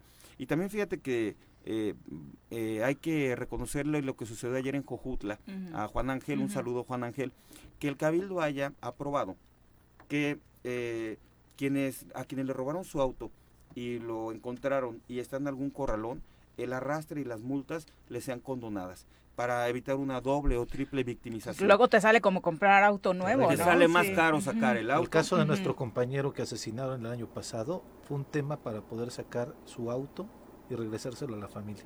O sea, es verdaderamente increíble y nefasto que de- ya a, partir de que sucede un hecho terrible como el asesinato, este no fue robo del vehículo, asesinaron a, nuestro compañero. Sí. Y después pues la familia quería recuperar el vehículo, Pepe, y eran más de treinta y tantos mil pesos. No sale mucho más caro, Pepe. Entonces, Terrible. la verdad, si es un tema sensible, si es un tema ciudadano, se lo reconozco a Juan Ángel y al Cabildo, y ojalá eso también se pudiera tomar de ejemplo. Eso es lo que necesita la ciudadanía. Empatía. Empatía. Con problemas tan comunes y reales. Y sensibilidad. ¿No? Entonces, que por un lado Juan Ángel tenga ese tema, por otro lado Rafa esté eh, denunciando lo que encontró en las actas de entrega-recepción y le dé seguimiento, bueno, qué bueno, porque eso sigue comprometiendo a que estén a la altura de lo que hoy está sucediendo en Morelos, en los municipios, y que estén a la altura de lo que está exigiendo la ciudadanía. Hoy con las redes sociales es mucho más complicado, es mucho menor el margen de acción de que no te pongas a chambear. Eh, Rodo Santa dice a través de Facebook, te deseo un gran éxito, Pepe Casas, en cualquier emprendimiento y de este lugarcito sigue luchando por el bienestar de Huitzilac, que tanto lo gracias. necesita. Eh, Gremlin David Pérez dice, bueno, también la anterior legislatura dejó muchos pendientes. También le mandan saludos al diputado a los trabajadores de Zapac que no han podido jubilarse. Eh, Tuvimos una administración histórica en el tema de las jubilaciones. Fueron más de 600 las que se pusieron en orden y, y todo lo que sucedió ahí. Eh, obviamente eso generó también un descontento en quienes venían haciendo el negocio en las jubilaciones. ¿no? Y bueno, eh, yo les agradezco mucho a todos ustedes que aún me siguen diciendo diputados, se los aprecio demasiado en la calle, en la banqueta, en las gorditas, yo se los aprecio mucho. Dice, Sin embargo, chido que llegara cada quincena también ese. sin embargo, bueno, son, son, son momentos, son etapas en la vida, estamos en, en la siguiente y por supuesto que les mandamos saludos, Miriam, muchas gracias, a mi líder Juan Palacios ahí de, de, este, de Jutepec, Javier González, ahorita lo acaba de decir Viri, Ujú. aquí ir a la Feria del Barro y bueno, eh, todo lo que sea en favor de la construcción de Morelos, por supuesto lo vamos a hacer. Y también el no callar, eso ya es parte de, de- de una naturaleza que tiene uno. Por supuesto. Y estos sí son eh, personas reales las que escriben, no como las chicas fitness que le escriben a Cuau. Ah, no, me llegan unos- unas, unas solicitudes de, este, de amistad. Qué barbaridad. Que digo, no, hombre, te, te hacen sentir como famoso. Sí, claro. 8 con 1, vamos a entrevista. Nos acompaña a través de la línea telefónica Josué Larios, director de salud del Ayuntamiento de Cuernavaca, a quien saludamos con muchísimo gusto esta mañana. Doctor, ¿cómo te va? Buenos días. Hola, ¿qué tal? Muy buenos días. Un gusto saludarte a ti, a todo tu auditorio y a quienes acompañan en. Afortunadamente el Ayuntamiento de Cuernavaca sigue colaborando como desde que inició el plan de vacunación, precisamente con sedes y eh, apoyo logístico para que las jornadas de vacunación se den de manera más efectiva ahora en la propia sede Papagayo. Cuéntanos cómo les ha ido esta semana. Eh, queríamos hablar de este tema porque desafortunadamente la afluencia se ha ido quedando corta. ¿Es así también en Papagayo? Pues fíjate que particularmente en Papagayo hemos tenido buena afluencia. Eh, se han contado eh, aproximadamente con 1.500 dosis por día y estas dosis se han agotado. Eh, Platicaba yo el día de ayer justo con algunos colegas y eh, la, la- el área de el Fidel Velázquez, donde estaban vacunando y Papagayo eran las sedes donde tenían mejor afluencia. Entonces, muy contento, la verdad, de que la ciudadanía esté respondiendo en esta forma que también eh, es para protegernos de esta terrible enfermedad que es el COVID. Definitivamente, eh, Cuernavaca de hecho fue pionero en la implementación del Comité de Contingencia Sanitaria, un tema que por supuesto en esta administración se ha continuado e incluso ampliado. ¿Qué determinaciones comparten o están tomando respecto a la situación actual de COVID-19 en nuestra ciudad? Pues mira, eh, este, este comité ha migrado al Comité Municipal de Emergencias Sanitarias, en donde por supuesto estamos atendiendo el tema COVID y de la misma manera es un grupo de expertos que, discuten el tema para asesorar al Ayuntamiento de Cuernavaca. Y dentro de las determinaciones en las últimas sesiones que hemos tenido, pues es eh, el reforzar la medida más efectiva que, que, está evidenciada, que es el uso de cubrebocas, es reforzar estas medidas con el uso de cubrebocas. El segundo punto es el distanciamiento social el tercer punto es el lavado de manos. Y eh, con algunas otras acciones como por ejemplo el empujar y dar las facilidades para que las autoridades federales y estatales puedan empujar este programa de vacunación como es ahorita en la sede Papagayo, pues es otra otra de las acciones que se están empujando, implementando, pues para que disminuyan los impactos de esta enfermedad. Doctor, me voy a regresar un poquito al tema de las sedes. Estaba funcionando la lagunilla en la administración anterior, ahora no la estamos este, utilizando. Eh, por el momento, la autoridad federal ha convenido, sobre todo por los resultados en las últimas eh, procesos de vacunación, que Papagayo ha sido una, una muy buena opción para todos. Sí, claro. Ahora, están estas 1.500, 1.400 dosis que están aplicando de manera diaria ahí en el papagayo, ¿es para un grupo determinado de edad o los que estamos rezagaditos de la tercera, eh, el del refuerzo, podemos acudir ahí? ¿Quiénes son las personas, el público que puede asistir al papagayo a, tener su vacuna? Sí, el grupo etario al que va dirigido es de 30 a 39 años. La vacuna es AstraZeneca y también puede ser para pacientes rezagados, también puede ser para ellos. Eh, ese, es el grupo objetivo. Ok, y la organización obviamente la están teniendo junto con eh, las, las dependencias federales, ¿verdad? Es correcto, ellos son quienes manejan el biológico, quienes tienen bajo, bajo su resguardo junto con las autoridades federales de seguridad tienen eh, bajo su resguardo el, biológico. Nosotros apoyamos en las instalaciones y en parte de la logística. Otro grupo, por ejemplo, con las enfermeras del ISTE que nos han amablemente apoyado, pues para hacer eh, la operación propiamente de, vacunar a los pacientitos o a los que lleguen a, solicitar este servicio. ¿Hasta cuándo tienen eh, contemplado que el papagayo siga siendo sede de, de la vacunación? Hoy es el último día, empezamos el día lunes a partir de las 9 horas hasta las 14, 14.30 horas. Lunes, martes, el día de ayer y el día de hoy va a ser el último día. No descartamos que en el futuro seguramente pueda ser nuevamente sede, pero eso también dependerá de, quienes eh, llevan esta logística eh, a nivel federal y estatal, que son la Brigada Correcaminos, entiendo yo.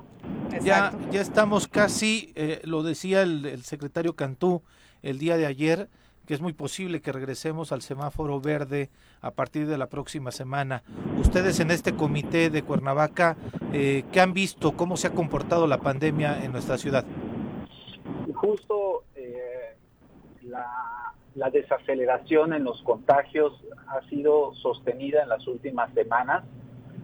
Eh, las autoridades del Estado quienes manejan algunos criterios muy particulares, como por ejemplo eh, número de camas, eh, uso de ventiladores dentro de los hospitales, y esto lo controla directamente los servicios de salud del Estado, pues son quienes tienen estos parámetros y eh, tienen la proyección de que seguramente en las próximas semanas estaremos en semáforo verde. Nosotros desde el ámbito preventivo eh, en el ayuntamiento lo que estamos haciendo es reforzar las medidas de prevención para COVID y promoción a la salud. Tenemos muy puntual, hacemos un, eh, un registro del panorama epidemiológico que hay en Cuernavaca, eh, de los 19.400 casos aproximadamente positivos aquí en nuestra ciudad, de las 1.200 defunciones que han llevado esta terrible enfermedad y de las ubicaciones en donde en las últimas semanas han estado incrementando los casos, como particularmente es la zona centro. ha fluido mejor la ha fluido mejor la relación con la Secretaría de Salud en cuanto a intercambio de números, reporte de casos, la Secretaría de Salud estatal.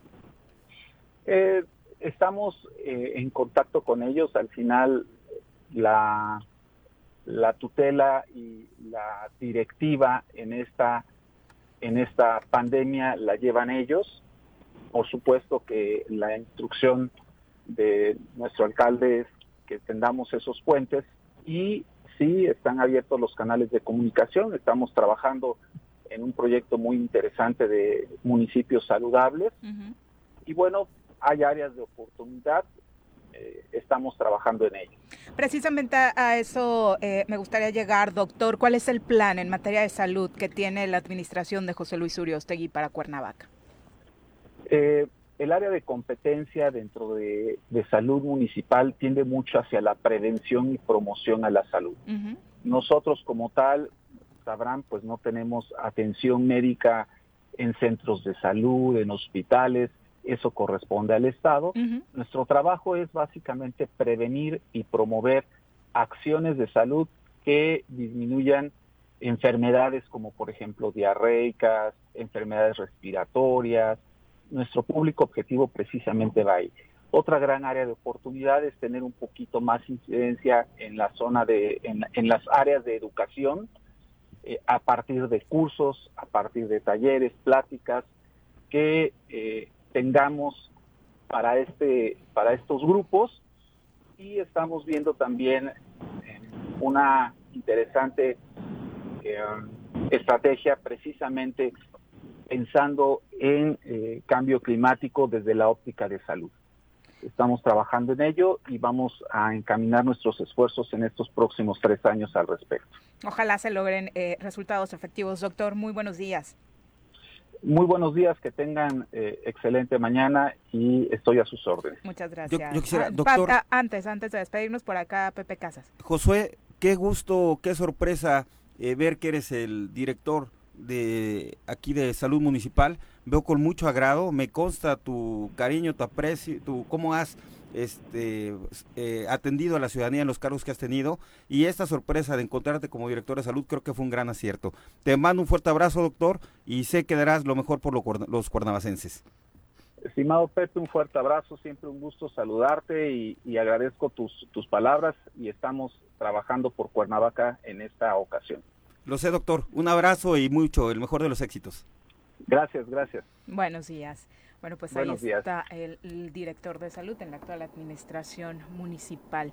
Son Me reportan no de Marinos, el Ejército y la Fiscalía General de la República por Santa Cata. Espero poder tener más información ahorita para poderse compartirla al auditorio. Ahora arrastramos, por supuesto, para compartirle a nuestro público. Y antes de irnos a una pausa, ya por ahí nos están diciendo, por supuesto que hay temas que, tocar con el exdiputado Pepe Casas, este en particular, que no vamos a dejar fuera, el sismo, los recursos por ahí que se te acusaron, Pepe, que no se ejercieron en tiempo y forma. Y bueno, ¿qué hay que decir al respecto? No, pues empezamos. Sí, claro, no, no, no, vamos, vamos. ¿Sí? Sí. Ah, bueno, mira, eh, el árbol que da más frutos es el que más pedradas este, le dan. Yo no sé qué, qué sucedió ahí. Eh, desconozco la información que se dio en los medios, al igual que ustedes lo vi en, un canal nacional. En el noticiero de Televisa. En un noticiero nacional. Y obviamente ya sobre la marcha, pues quiero decirte que la documentación la desconozco. no sé, de, qué manera se obtuvo. ¿Tuviste recursos para apoyar desde el Congreso a damnificados por el sismo? Fíjate que no, nosotros tuvimos recursos en el tema de, COVID y, las participaciones que dan, que, se dan para ayudas sociales y tal, tal.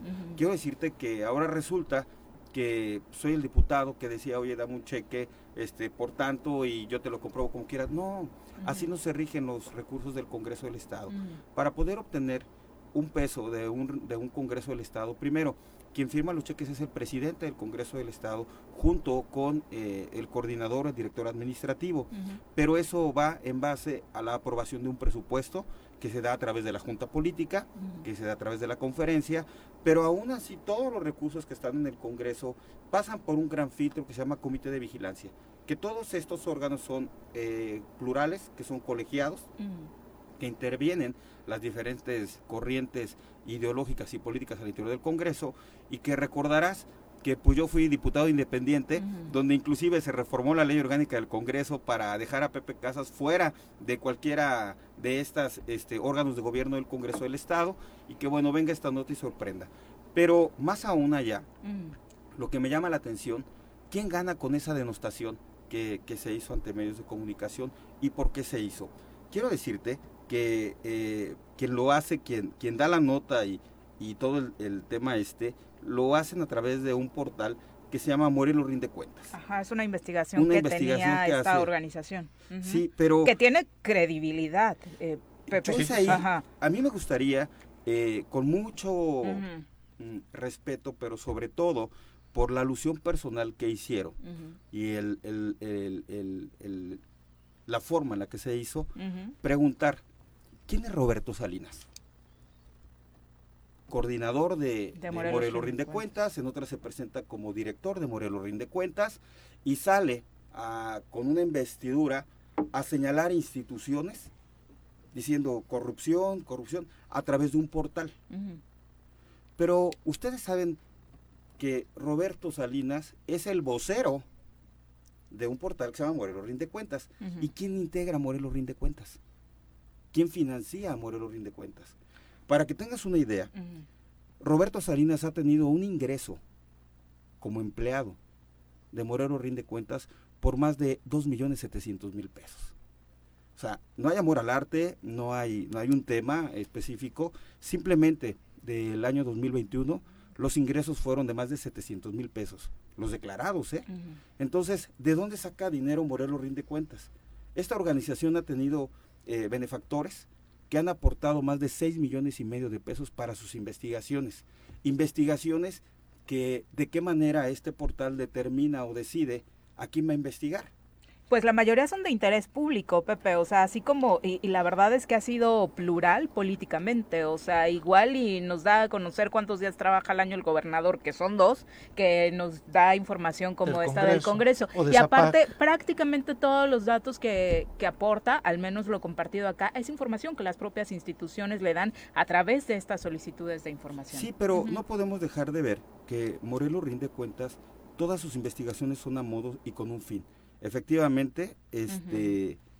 yo quisiera... O sea, ¿tú crees que es algo personal de Roberto? Yo creo que no de Roberto, uh -huh. sino de a quien trabaja Roberto. Si tú te vas al portal de Morelos Rinde Cuentas, tienes un directorio uh -huh. y te van a aparecer nombres muy interesantes.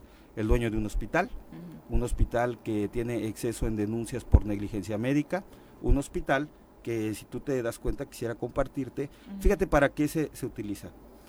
Este hospital que está en la avenida San Diego, y no sé si aquí la cámara me está enfocando. Sí. Tu, uh -huh. Tuvo estos daños. Uh -huh. Estos daños son los del Hospital San Diego cuando el terremoto. Uh -huh. eh, lo que se había determinado por parte de Protección Civil es la demolición por el daño estructural que había. Y sorprendentemente a los tres días ya no estaba el expediente de Protección Civil, incluso en sus cuentas del mismo hospital estaba ya publicando que ya estaba en funciones. ¿Quién? Uno de los beneficiarios de los que aportan a Morelos Rinde Cuentas.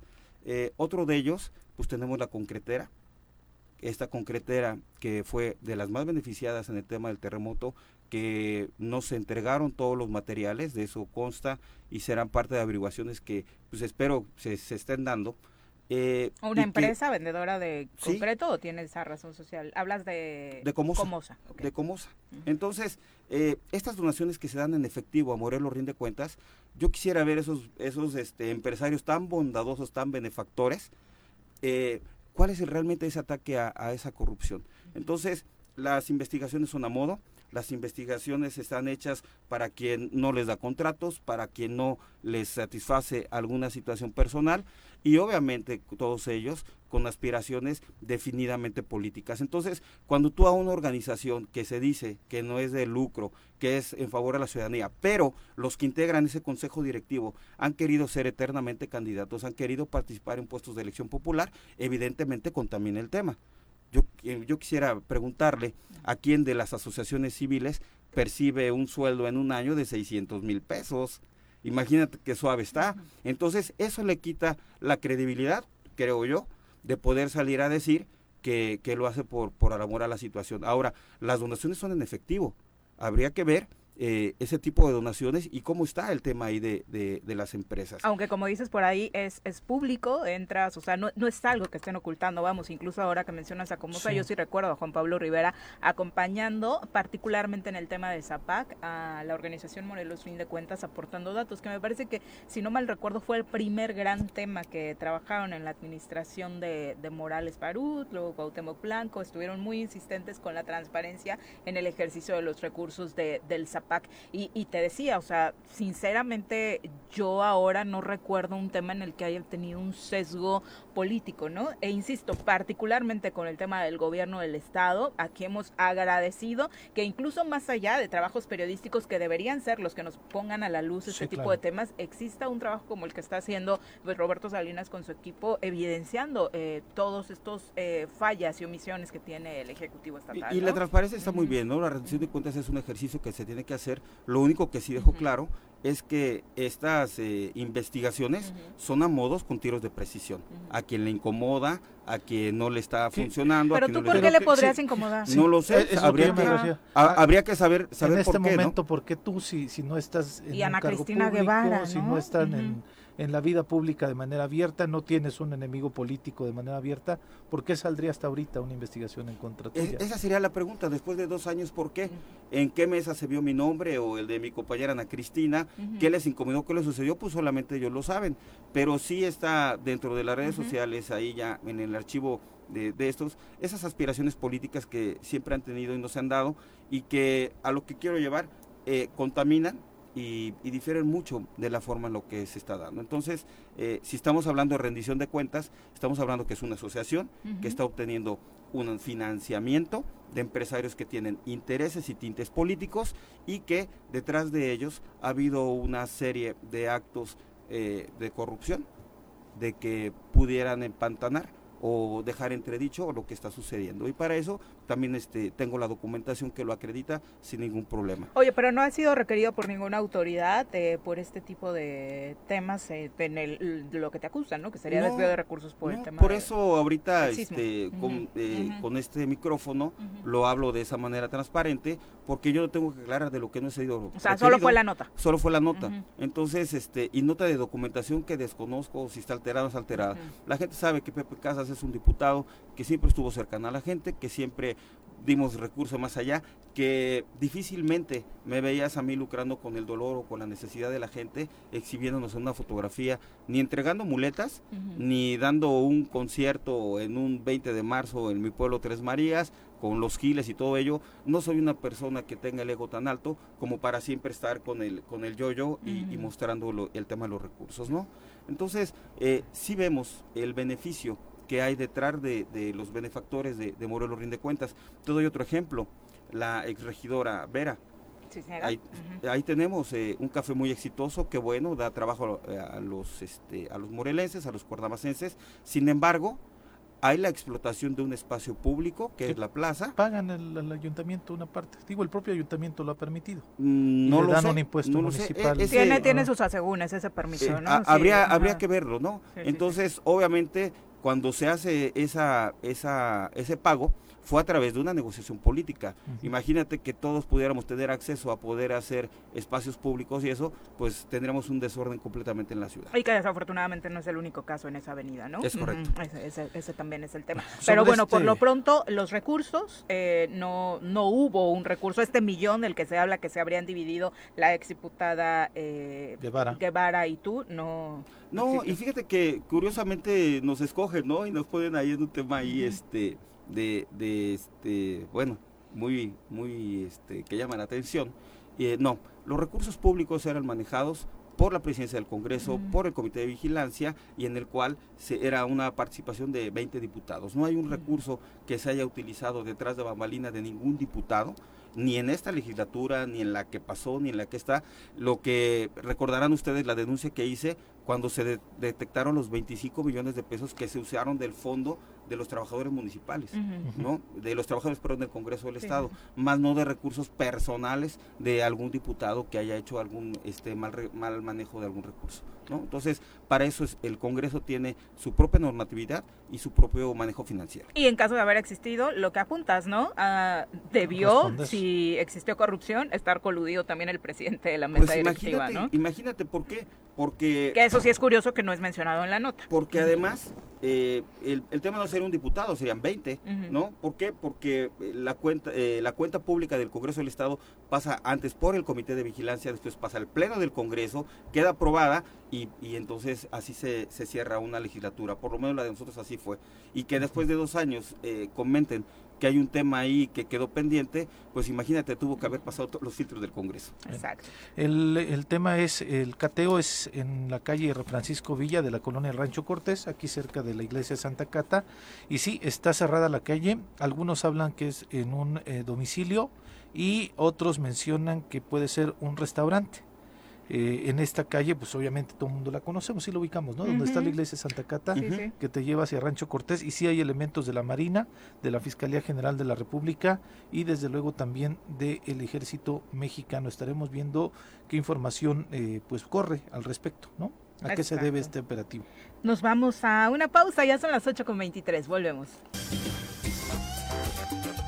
Gracias por continuar con nosotros. En efecto, Mariela dice, eh, sí hay, este operativo está en una casa que funciona como restaurante y el tráfico ya está increíble. Eh, también Mariela dice que si sale caro, muy, muy caro el tema de los corralones. Qué bueno que se está trabajando en Jojutla por este tema. Sí, ojalá se pudiera tener también estos, eh, buen, estas buenas condiciones para el resto de los ciudadanos. Mitlali Alquicira eh, también manda muchos saludos, te manda muchos saludos, exdiputado desde Tetecala. Abraham Blanco también, dice amigo Pepe Casas, buenos días, eh, te mando un abrazo y me registro para ser candidato de ayudante municipal del pueblo de San Antón. Primero Dios, mi trabajo realizado, me van a apoyar. Bueno, ya inicia todo este tema de... éxito, sí, sí, sí. Había debate en Cuernavaca con la convocatoria. Exactamente, bueno, son las 8.28, vamos a nuestro reporte de ciencia con la doctora Brenda Valderrama. Doctora, ¿cómo te va? Muy buenos días. Todos, espero que muy bien. Igualmente, doctora, te escuchamos con atención.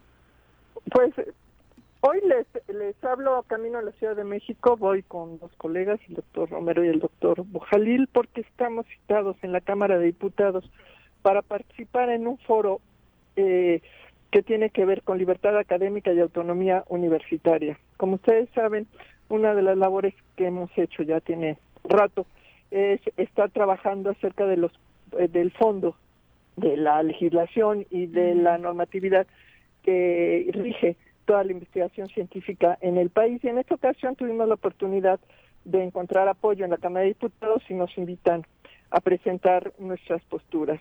Entonces vamos a estar hoy en la Cámara de Diputados, el evento empieza a las nueve y media de la mañana y va, va a estar ahí hasta las siete de la noche, es un día completo, van a haber representantes de todos los partidos políticos y es convocada por la Comisión de Ciencia y Tecnología de la Cámara de Diputados, por la Comisión de Educación y con la Comisión de, de Presupuesto y Cuenta Pública. ¿Qué temas vamos a tratar? Tiene que ver un poco con el discurso estigmatizante del sector científico. Ustedes saben que no hemos sido muy favorecidos en ese sentido. También vamos a hablar acerca de las amenazas a la autonomía y los riesgos de la Rectoría del Estado. Aquí tiene eh, no solamente sobre las universidades, autónomas, sino también contra los centros públicos de investigación. El panel en el que yo participo es el presupuesto como mecanismo de control político. Y en particular voy a hablar acerca de las consecuencias tan funestas que tuvo la desaparición de los fideicomisos y que ya no tengamos mecanismos para el financiamiento de la investigación y además haré un seguimiento sobre los 42 mil millones de pesos que habían los fideicomisos en el momento de su extinción. La siguiente sesión son conflictos, ingobernabilidad y consecuencias. Y cerramos con movimientos estudiantiles en ejercicio de autonomía y libertad académica. Como puedes ver, son temas que quizás sean muy típicos para otros eh, grupos sociales, quizá los sindicatos o algunos grupos organizados. Pero créanme que nunca los científicos nos habíamos metido a discutir estos temas, definitivamente no en ese tono, y nunca habíamos tenido la necesidad de llegar hasta, la, hasta las cámaras para tratar de, de exponer la situación en la que estamos nosotros viviendo. Tenemos eh, muchas dificultades, tenemos muchas preocupaciones. La pandemia no vino a mejorar nada, al contrario, lo, perjudicó. Tenemos una caída muy fuerte en matrícula y pues lo más grave es que no tenemos una opción de futuro que darle a nuestros jóvenes estudiantes. Los estamos perdiendo, no están ingresando con nosotros, pero además los que egresan están ya muy decepcionados de tener una carrera eh, profesional en México y se acaban yendo al extranjero, lo cual es una doble pérdida. Así que si tienen oportunidad y están en el ánimo, los esperamos. Va a ser transmitido por el canal del Congreso. Ah, eso sería muy interesante, estar observando estas puntualizaciones que harás, doctora. Y sí, es uno de los grandes temas en los que tiene que trabajar el país, la fuga de talentos. Definitivamente, tenemos ya muchos años de no contratar jóvenes, tenemos un, un enorme eh, el grupo de ellos en el subempleo, con empleos temporales, empleos mal pagados, sin prestaciones. Y eso pues es muy dañino porque el día que se jubile la capa que está hasta arriba no va a haber quien lo reemplace. Y la ciencia como otras actividades que son profundamente humanas no se aprenden en los libros, se transmiten de generación en generación. Si rompemos esta transmisión nos vamos a ver eh, muy, eh, muy afectados como nación. No vamos a poder competir, deja con otros países, ni siquiera vamos a recuperar donde estábamos hace 20 años. Quienes se quedan como tú en el país, doctora, ¿por qué lo hacen? ¿Le compartirías al auditorio? Pues eh, la verdad es que para mí nunca fue una opción cuando eh, me ofrecieron trabajo en Inglaterra, donde estaba yo creciendo mi, mi labor postdoctoral. Eh, el escenario de vivir en una cultura diferente nunca me fue atractivo. Decidí regresar a México, no me arrepiento y pues estoy aquí para dar la batalla en lo que en lo que sea y sobre todo pensando en los jóvenes y y más en las mujeres. Realmente es una carrera difícil para, para muchos, pero en particular para las mujeres. Entonces, si podemos desde una posición ya más madura aprovechar nuestra experiencia para abrirles camino, pues encantada. Qué bueno y ojalá que así sea con el gran trabajo que hacen científicas como tú. Muchas gracias, doctora, por la comunicación. Estamos pendientes. Muy bien, los esperamos y nos hablamos la próxima semana. Con gusto. Gracias, doctora. Muy buenos días. Y después de un rato de que no nos visitaba, ya contamos con en cabina de nuestro querido Elías Barut para analizar muchísimos temas relacionados con eh, los asuntos electorales, el Congreso y demás. Elías, ¿cómo te va? Muy buenos Qué bueno días. saludarlos de nuevo, Viri, y a los Pepes. Como, como los Pumas arrancaron bien, yo dije, ya se anda creyendo mucho por estar en la cima y demás. Ya están ahorita con puro empate, tanto con Atlas. Sí, ayer puro empate, qué horror. Bueno, salvo el del... Sí. Cholos, ¿no? El de Cholos, no fue el único. Toluca sí, de a la América le sacaron último, ahí, minuto. último minuto. Juárez sorpresivamente le saca el empate al líder, ¿no? Sí, Allá sí. en el Estadio Cuauhtémoc. Interesante, interesante cómo va la jornada. Miquel, pero no vamos a hablar de fútbol contigo, vamos a hablar de asuntos eh, de tu competencia. Cuéntanos. Bueno, comentarles eh, que Lo de la en Suprema. relación, en relación al- a, lo, a lo que sucedió primero para dar el todo el contexto, el 12 de diciembre en una sesión convocada eh, por el Congreso del, del Estado, eh, se determinó un acuerdo parlamentario avalado por 11 diputadas y diputados de este Congreso, eh, donde se modificaron eh, algunas comisiones y eh, hubo una destitución de la Junta Política, de, la, de la presidenta de la Junta Política que estaba a cargo de María Paola Cruz Torres, del partido político Morena. Este acuerdo parlamentario fue curiosamente eh, controvertido a través de una controversia constitucional por parte del Poder Ejecutivo, que ustedes dirán que tiene que ver el Poder Ejecutivo en torno al... El, el al- argumento que da Pablo Ojeda es que ellos son parte del proceso legislativo porque tienen que publicar los acuerdos del Congreso. Ese fue el argumento de él y este se sentían contrariados para de tener, cer- hacer para tener certidumbre ¿no? En relación a quiénes con quiénes se deberían de dirigir para los temas del Congreso ¿no? E increíble que un abogado del nivel del Yo que no se había- dice ¿eh? Yo no había visto por ejemplo el tema de Morelos por lo menos que esto hubiera ocurrido ocurrido antes cuando es un tema de estricto eh, derecho parlamentario y cuando es un tema de la, de la normativa interna del Congreso, no de Sí, la vida interna de un Congreso. Porque Elías, valdría la pena que le comentáramos a la gente, las controversias constitucionales eh, las presentan cuando un poder invade la, eh, este, la esfera o el funcionamiento de otro poder.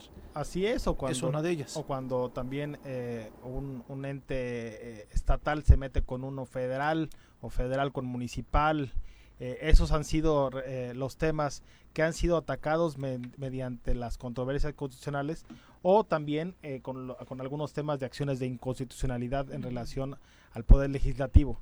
En este caso, pues eso fue lo que ocurrió con lo que de este acuerdo parlamentario fue atacado a través de una controversia constitucional por el Poder Ejecutivo, firma el gobernador, y el día 23, jueves 23, la ministra ponente eh, Loreta. Loreta Ortiz, la, recientemente La nombrada, este, resolvió en, un, en el incidente de suspensión derivado de la controversia constitucional 13-2022, donde no se le concedió, eh, eh, fueron tres temas relevantes. Uno, no se le concede la suspensión para la modificación de las comisiones, dado que son facultades del Congreso modificar, eh, reformar, eh, publicar, etcétera. Entonces no se le concede la suspensión. Dos, no se concede tampoco la suspensión para regresar la junta política por el mismo tema. Son actos consumados también, son actos consumados por el propio Congreso. Por lo tal, por lo tanto, lo que solicitó el Ejecutivo, que son los efectos restitutorios, pues, eh, por supuesto que no proceden. Y el único tema, eh, eh, su, su- su- su triunfo, si así se quiere ver, es que eh, la suspensión que se otorgó fue para efectos de que el Ejecutivo no publique eh, en tanto se resuelve el fondo del asunto, porque ahí hay que recordar que fue un incidente de suspensión Ujú. y, y- y el fondo se resolverá en seis meses, un año, dos años, no sé Pepe cuánto tardó el tema de los de si 13 De los votos 13. era Ah, sí, era legal o no. Año y medio. Me- sí. Y ahí quisiera hacer un paréntesis, Elías. Es muy importante lo que está diciendo él, porque estamos viendo la invasión del Ejecutivo Sí, sí, sí, en el, completamente. en el Congreso, pero fíjate la gravedad. Por eso decía hace rato, ¿el enemigo les ayuda o, o es el enemigo? Porque con esto, seis meses, un año, dos Ratifica. años que tarde, Sí. el Congreso se queda en el estado que se encuentra. Es decir, es. que el gobernador si le quiso hacer paro a los diputados de Morena, este PT y, y redes para que le restituyeran, ahora ya los acaba de trabar. ¿Por ya, qué? ya los blindó, ya los blindó, el porque acuerdo aunque parlamentario. hoy hubiera Estuvo bonito eso de ya los acabo de trabar. Mira, a- acaban de hacerle el gran favor al G11. Pero de ¿Por trabar qué? en, en el, Porque si en la hoy intentona, hubiera- sin Viri. querer Qué queriendo. bárbaro. Si hoy hubiera acuerdo entre los diputados y se quisieran reestructurar las comisiones y regresar a la Junta Política, no se puede porque caerían en desacato. Sí podrían, porque también sería un acuerdo, par- sería un nuevo acuerdo parlamentario. Y dado que eh, la Suprema Corte dijo que, que los acuerdos parlamentarios son válidos, es la vida interna del Pero partido. que lo decidan ellos. Sí, claro, ¿no? claro, claro, claro. Sí, pero mientras ya no hay otra acción que hacer Ah, y no, el es- Congreso Sí, se por queda cómo como está la está situación de el no hay famoso diálogo, no hay acuerdo del acuerdos, 12 de ¿no? diciembre, Ujú. porque hay dos, hay, hay- dos, ¿no? El, el que es válido, que es claro. el 12 de diciembre, y el 12 de enero, media, donde eh, un grupo de diputadas En la permanente. pretendieron en la permanente, sin estar, sin estar facultada la comisión permanente para ello, tratar, re- revocaron, intentaron revocar, 12. mejor dicho, el acuerdo del 12 de diciembre, Que curiosamente apareció publicado en el periódico oficial de, dos horas de después. manera inmediata. ¿no? ¿no? Ahora, Elias, el, el camino quizá hubiera sido, es para tratar de, de si los diputadas, este diputa- estas diputadas que se vieron afectadas o que se sienten afectadas de la decisión del Diputados. 12, diputadas y diputados, eh, hubieran presentado ellos la controversia, ¿crees que hubiera tenido otra resolución la Corte? O este a final de cuentas el articulado que permite que 11 diputados eh, logren reconfigurar la, la, la- como está este constituido el Congreso este también tiene el mismo peso a pesar de que hubieran sido ellas y no el ejecutivo quien presentara la, la controversia El resultado al final creo que fue el, fue el mismo, ¿no? Eh, eh, hay que decir que se le, se le concede, eh, fue admitido el, el- el, este, la controversia por la Suprema Corte, eh, porque podrían hacerlo el, titular de cualquier poder, o en, este caso también pudo haberlo, pudieron haberlo hecho este grupo de diputadas y diputados. Sin embargo, eh, fue decidieron, vaya, en conjunto, como equipo, este ejecutivo y un grupo de legislativo, que fuera el ejecutivo quien lo presentara. Ojo, ¿qué queda vivo? Eh, una serie de juicios para la protección de los derechos políticos electorales presentadas por un diputado y cinco diputadas, me parece, eh, de, de diversas fracciones y de, de un grupo Pues parlamentario. Morena, PT, RDCP. PT no. Ah, vaya. ok. RSP. Entonces, Morena, sí, RCP y, eh, PES, y PES. por supuesto. Exacto, sí, sí, sí. Obvio. Este eh, Y ya nada más. Y Morena, algu- algunas, un diputado y tres diputadas de Morena. El paisano de Pepe, ¿no? Así es, Ujú. así es. Eh, eh, quienes también aduce una serie de violaciones a sus, sus derechos político-electorales, también en relación a la modificación de la conformación de las comisiones. Y también eh, lo curioso aquí con este tema es que en materia electoral, a partir de que tienes vulnerados tus derechos, tienes cua- cuatro días para interponer el juicio. Y que ahí se tardaron. Ellos lo interponen el 30 de enero Y en la sala superior. y siempre en materia electoral dices, bajo, bajo protesta de decir verdad, el día de ayer me enteré que ocurrieron los hechos. Sin embargo, hay que recordar Aquí de hace un mes me que, enteré. que, o sea, tan, tan no fue así y tan, tan están mintiendo en ese tema que eh, derivado del acuerdo del 12 de diciembre, Hubo días más tarde, primero promuevan una serie de amparos, los cuales le fueron desechados por tratarse evidentemente de tema de derecho parlamentario y, y, este, les fueron desechados. Es decir, ahí con esos juicios que promovieron juicios de amparo, pues se, se- se evidencia que conocieron antes. ¿sí? Y también con la, con la propuesta que subieron a la comisión permanente el 12 de enero, también firmado por ocho diputadas y diputados, revocando, tratando de revocar el acuerdo del 12 de, de diciembre. También en ese momento o sea, se- se- se vuelve a, a- a- vuelve a ser evidente que conocieron también previo y no hasta el 30 de enero cuando promovieron los, los juicios. Esos juicios fueron promovidos ante la Sala Superior del Tribunal Electoral del Poder Judicial de la Federación, la cual determinó que deberían seguir su causa procesal y los remitió, los remitió todos, absolutamente todos, ante el Tribunal Estatal del Estado de Morelos. Es muy de novatos, Elías. Sorprende, definitivamente sorprende que se hayan cometido todos estos errores que podría ¿Qué- cometer yo que desconozco totalmente de derecho. Qué bonito les dijiste a los asesores, Viri. Eso de no Sí, le- Lo, lo que con este no- nuevo fallo creo que el tema que viene es pues se- deberá seguir eh, siendo el diálogo ¿no? Eh, eh, porque de todos modos aunque como está pues con 12 no se avanza para nada Claro. Yo- yo Oye, Morena, Morena no ha sacado cocomunicado, ¿no? Porque sacó unos Sa- comunicados sacó, sacó- bastante sacó violentos. un comunicado el lunes Sí. totalmente eh, plagado de, de mentiras eh, Y de mucha confrontación. de, de- de confrontación y pues yo creo que el llamado debería ser de ambas partes pues, nuevamente al diálogo Mira, debe prevalecer a pesar de que de qui- a quien les le dio la razón o no que un que un grupo se sienta eh, ganador por ejemplo y, y con un tema de que no pues con este vámonos con lo que sigue yo creo que debe de permear el diálogo. Y el acuerdo. el acuerdo claro porque repito con dos en que se avanza en nada. Nada. uno cinco siete o trece al final de acuerdo para los temas relevantes para el estado sirven sirven para poco. Mira, yo creo que al- eh, reforzando lo que estás diciendo, hoy lo que se tiene que priorizar es el diálogo Sí, sí. y no las batallas jurídicas que no están llevando a ningún lado. Recordemos de la legislatura anterior, y digo por qué la legislatura anterior, no porque eh, sea en la que yo haya participado, sino es la primera legislatura con 20 diputados en la Sí, historia del Estado. Y que estamos viendo que 20 diputados viene a convulsionar y a trabar este, los acuerdos políticos. Han sido las dos legislaturas más complicadas. Nosotros comenzamos a tener trabones a los dos años y ahorita se están teniendo a los tres meses. Sí, sí. Sin embargo, también no es nuevo que en la bancada de Morena se estén dando estos, estos temas. Recordemos que los primeros en violentar fue la forma en que re- removieron a mi compañera Keila Figueroa, eh, la primer coordinadora de la bancada de Morena, la forma en que removieron a Ari Barrera, actual diputada, cómo la remueven y entra Javier García Chávez al, al relevo. En los Don- últimos meses de que la inclusive ya no se presenta a, la- a las, a las sesiones del Congreso del Estado y que hoy los temas están empantanados en, en, en, en varias aristas. Quiero decirte dos de ellos que, que, sobresalen, además del tema de los presupuestos y todo eso que ya ha sido muy agotado y que los morelenses ya nos dimos cuenta de ello, pero tenemos hoy a Céfala, también por ejemplo, el titular del Tribunal de Justicia de Adolescentes. Un saludo a la magistrada Ana Virinia, que gran deja el cargo, gran trabajo, una mujer morelense con, con, mucho talento, con, con, mucha capacidad que tuvo al frente de esta institución y que el día de hoy está Céfala.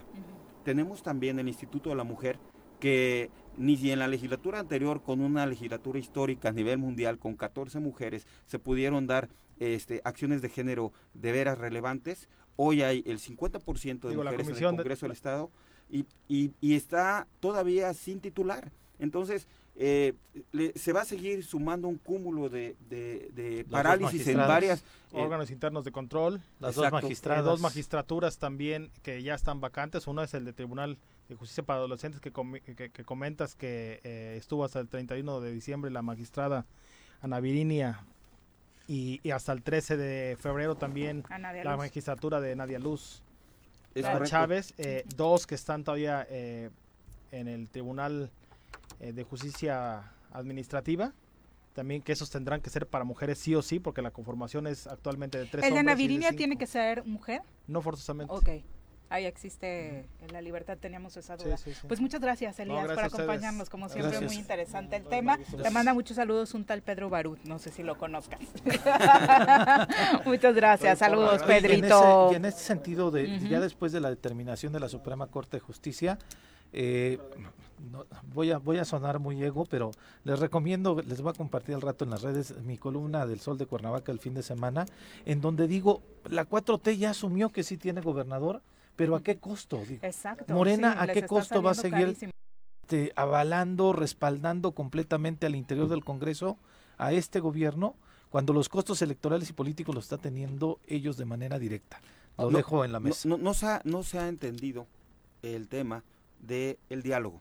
Y ante la falta de liderazgos, ante estos vacíos, este, se están errando los caminos. Porque hoy tenemos que llega un delegado a Morena que no tiene ni idea de lo que está sucediendo en el Estado, viene, opina, participa, lo reúne y hoy con buenas intenciones, con vamos a echarle ganas, que somos un equipo, vamos a darle todo lo mejor a Morelos, eh, no se puede gobernar. No, muy, muy peleonero. Tiene que ser al interior el, diálogo de los diputados, obviamente con el respeto del tema eh, partidista, pero no puedes comenzar a hacer público de, y empezar a participar, a opinar en un tema cuando tienes absolutamente el desconocimiento y los resultados son un Congreso fracturado. Como ya lo hemos visto, 8 con 48 las actividades de Andrés Manuel López Obrador revisadas esta mañana. Me canso ganso. Al carajo, la delincuencia. Fuchi, bácala. AMLO en la mira. El presidente López Obrador despertó calientito y se le fue con todo a Felipe Calderón que se atrevió a criticarlo por su estrategia de seguridad. Que no le pongan piquete al café del expresidente, por Dios. Hasta Calderón, sin ni caso.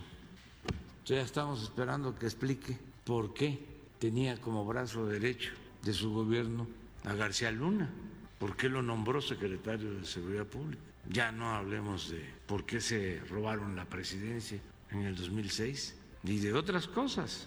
Y obviamente les volvió a aventar la bolita a los gobiernos anteriores de masacres como la de Michoacán. Lo que causaron con ese fraude, todo esto que estamos viendo, San José de Gracia. ¿De dónde surgieron estos grupos? De el gobierno que se impuso mediante el fraude, que declaró la guerra, que no atendió las causas de la inseguridad, de la violencia. Además, el PG anda aplicando técnicas de la maestría de imagen pública y le pidió al cártel Jalisco Nueva Generación cambiarse el nombre para no estigmatizar a ese estado. Te voy a cambiar el nombre en base a lo que has traído ¿Cómo se llama esta organización de Jalisco? Cartel Jalisco Nueva Generación. Cartel Jalisco Nueva Generación, que por cierto deberían de quitarle el nombre porque afectan a Jalisco. Lo que nos dio gusto fue saber que seguro AMLO escuchó nuestra clase de feminismo y aseguró que en su casa la lana la maneja su esposa. Mi mujer es la que administra mi este, ingreso no me interesa lo material, no me interesa. Nunca he tenido una cuenta de cheque, no sé llenar un cheque, no sé manejar una tarjeta de crédito, nada de eso. A mí no me importa el dinero, tengo lo que yo más quiero a mi lado. Soy tu fiel compañera, me gusta que seas precisamente para las feministas hay un mensaje claro rumbo al 8 de marzo. No habrá persecución contra ellas. Aclarar de que no hay eh, persecución para nadie, y mucho menos para mujeres. El gobierno que represento ni lo ha pensado, nunca hemos hablado del tema, nunca. No somos nosotros represores. A cada minuto de cada semana nos roban amigas, nos matan hermanas, destrozan sus cuerpos, los desaparecen. No olvides sus nombres, por favor, señor presidente. El que se aflige se afloja. Ojalá, ojalá se cumpla este llamado al 8 de marzo para que las policías, los policías que atiendan las manifestaciones, pues por supuesto no caigan en agresiones. Saludamos así directito a nuestro querido Malboro, que ya nos acompaña en cabina para hablar de caballos. Conocido tuyo seguramente, Pepe Casas, ¿no? Sí, por allá lo hemos visto con Juanjo caballando Sí, en esas vez. llanuras y esas montañas de mi querido ¿Lo has visto con Juanjo haciendo qué? Este, pues... es que se dicen muchas cosas. Eh, es sí, ¿verdad? Este, se habla de, de una nueva versión morelense del secreto de la montaña. Estamos buscando este integrantes. de- ya que te quedas. Ya que estás aquí. Podemos platicar, podemos platicar terminando el programa. Le ha hecho la Ya invitación a varios colaboradores y ninguno ha aceptado o, o no han aceptado. Podría ser el primero. ¿sí? Mejor lo dejamos así Ah, porque ok, no vamos a sí han ventanear a ninguno de los colaboradores. Cuéntanos, Malboro. Hola, aquí estamos otra vez con ustedes. Quiero hablar un poquito de un tema de, importante para mí, que es la cuestión de transportar un caballo, porque precisamente a veces al transportar un caballo, muchas veces se ha lastimado, se ha fracturado un caballo, entonces hay que tener siempre ciertas medidas y precaución al respecto. ¿Cómo se llaman estos? ¿Son remolques tal cual? Hay remolques, sí. El, el remolque es el clásico este, transporte para movilizar un caballo de un lugar a otro. Pero te voy a decir algo.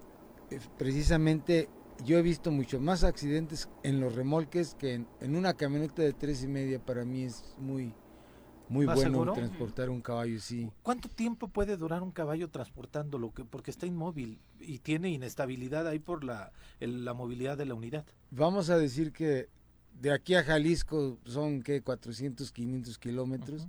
Pues hay caballos que se lo avientan en un lapso de 6, 7, 8 horas. En un, en un, este, y ahí va el pobre animal, ¿no? A veces lo puedes bajar un poquito para que camine y, y- estire, digamos, estire un poco las patas. Es ¿no? lo más ideal. Ajá. Pero sí, realmente hay caballos que han transportado desde Chihuahua aquí a la Ciudad de México y, y pues sí es un, es un, es un trayecto mucho, muy largo.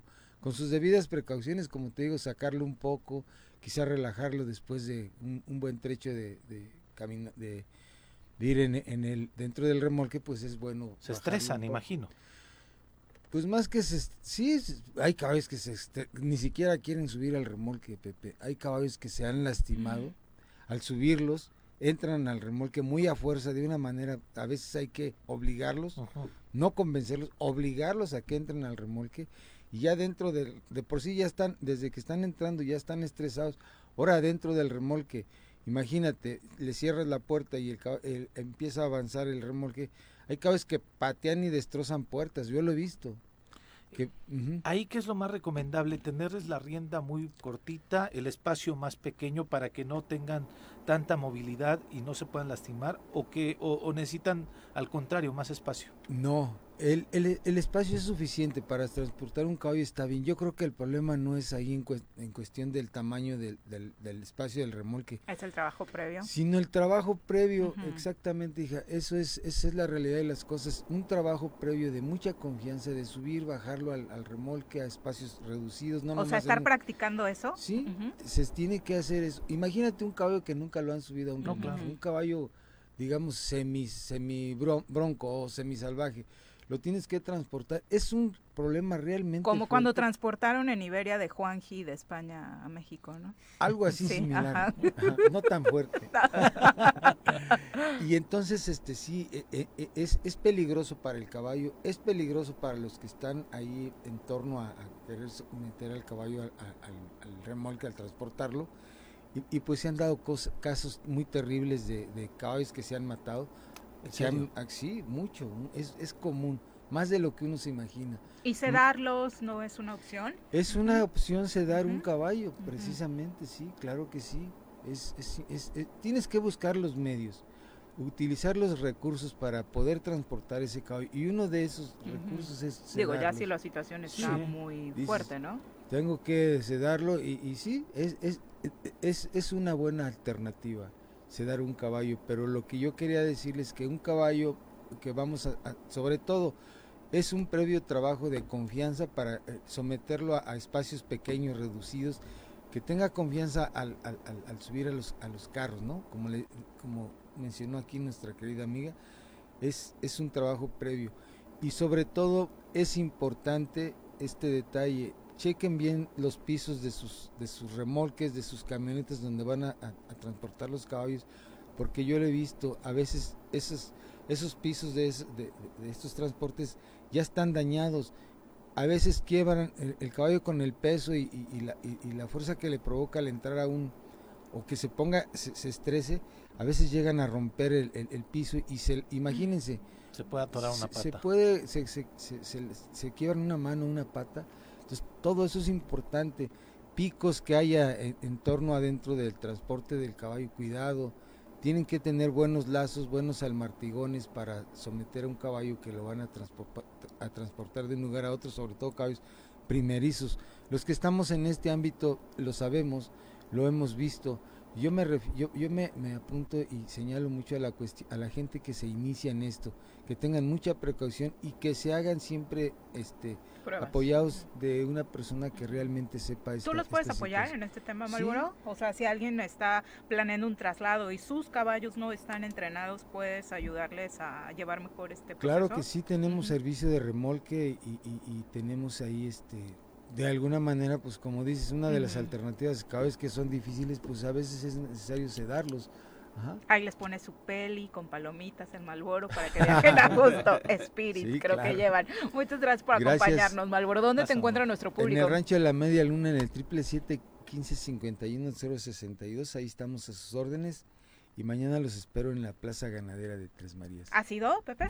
Fíjate que no he tenido la oportunidad, pero mañana te saludo por allá. Ah, Y sé pues que ahí está yendo muy bien, fue buena iniciativa sí, ahí de sí. la Estamos comunidad. como a las 10, 11. Ah, por ahí nos saludamos. Perfecto. gusto. Muy bueno. Pepe, pues muchas gracias por acompañarnos. No, al contrario, Viri, muchas gracias a ustedes y eh, contestarle muy breve, muy rápido a- aquí a nuestro amigo. Ha estado pendiente de lo que le escriben, ¿eh? Claro, a Luis Ortiz. Luis, tú participaste con una amiga mía, diputada muy querida, tú sabes cómo es el interior de la administración dentro del Congreso y bueno, efectivamente se quedan muchos temas aquí que quería tocar. Pero la eh, próxima semana nos lo, acompañas de lo- nuevo, lo ¿no? tocaremos. ¿Te late? Mariela, muchas gracias y muchas gracias a todos ustedes por, por escucharnos. Al contrario, muchas gracias por acompañarnos. Gracias Alex a la Gutiérrez gente. dice, yo tenía como siete años y fui corriendo a, a ver a un caballo que precisamente dejó sus cascos traseros después de un estrés de un traslado como el que cuenta Malboro. Sí, la verdad es que escenas bastante terribles. Ya nos vamos. Que tengan un extraordinario día. Hay fútbol hoy. A ver si se recupera Cruz Azul en el volcán. Visita Ojalá. a los Tigres de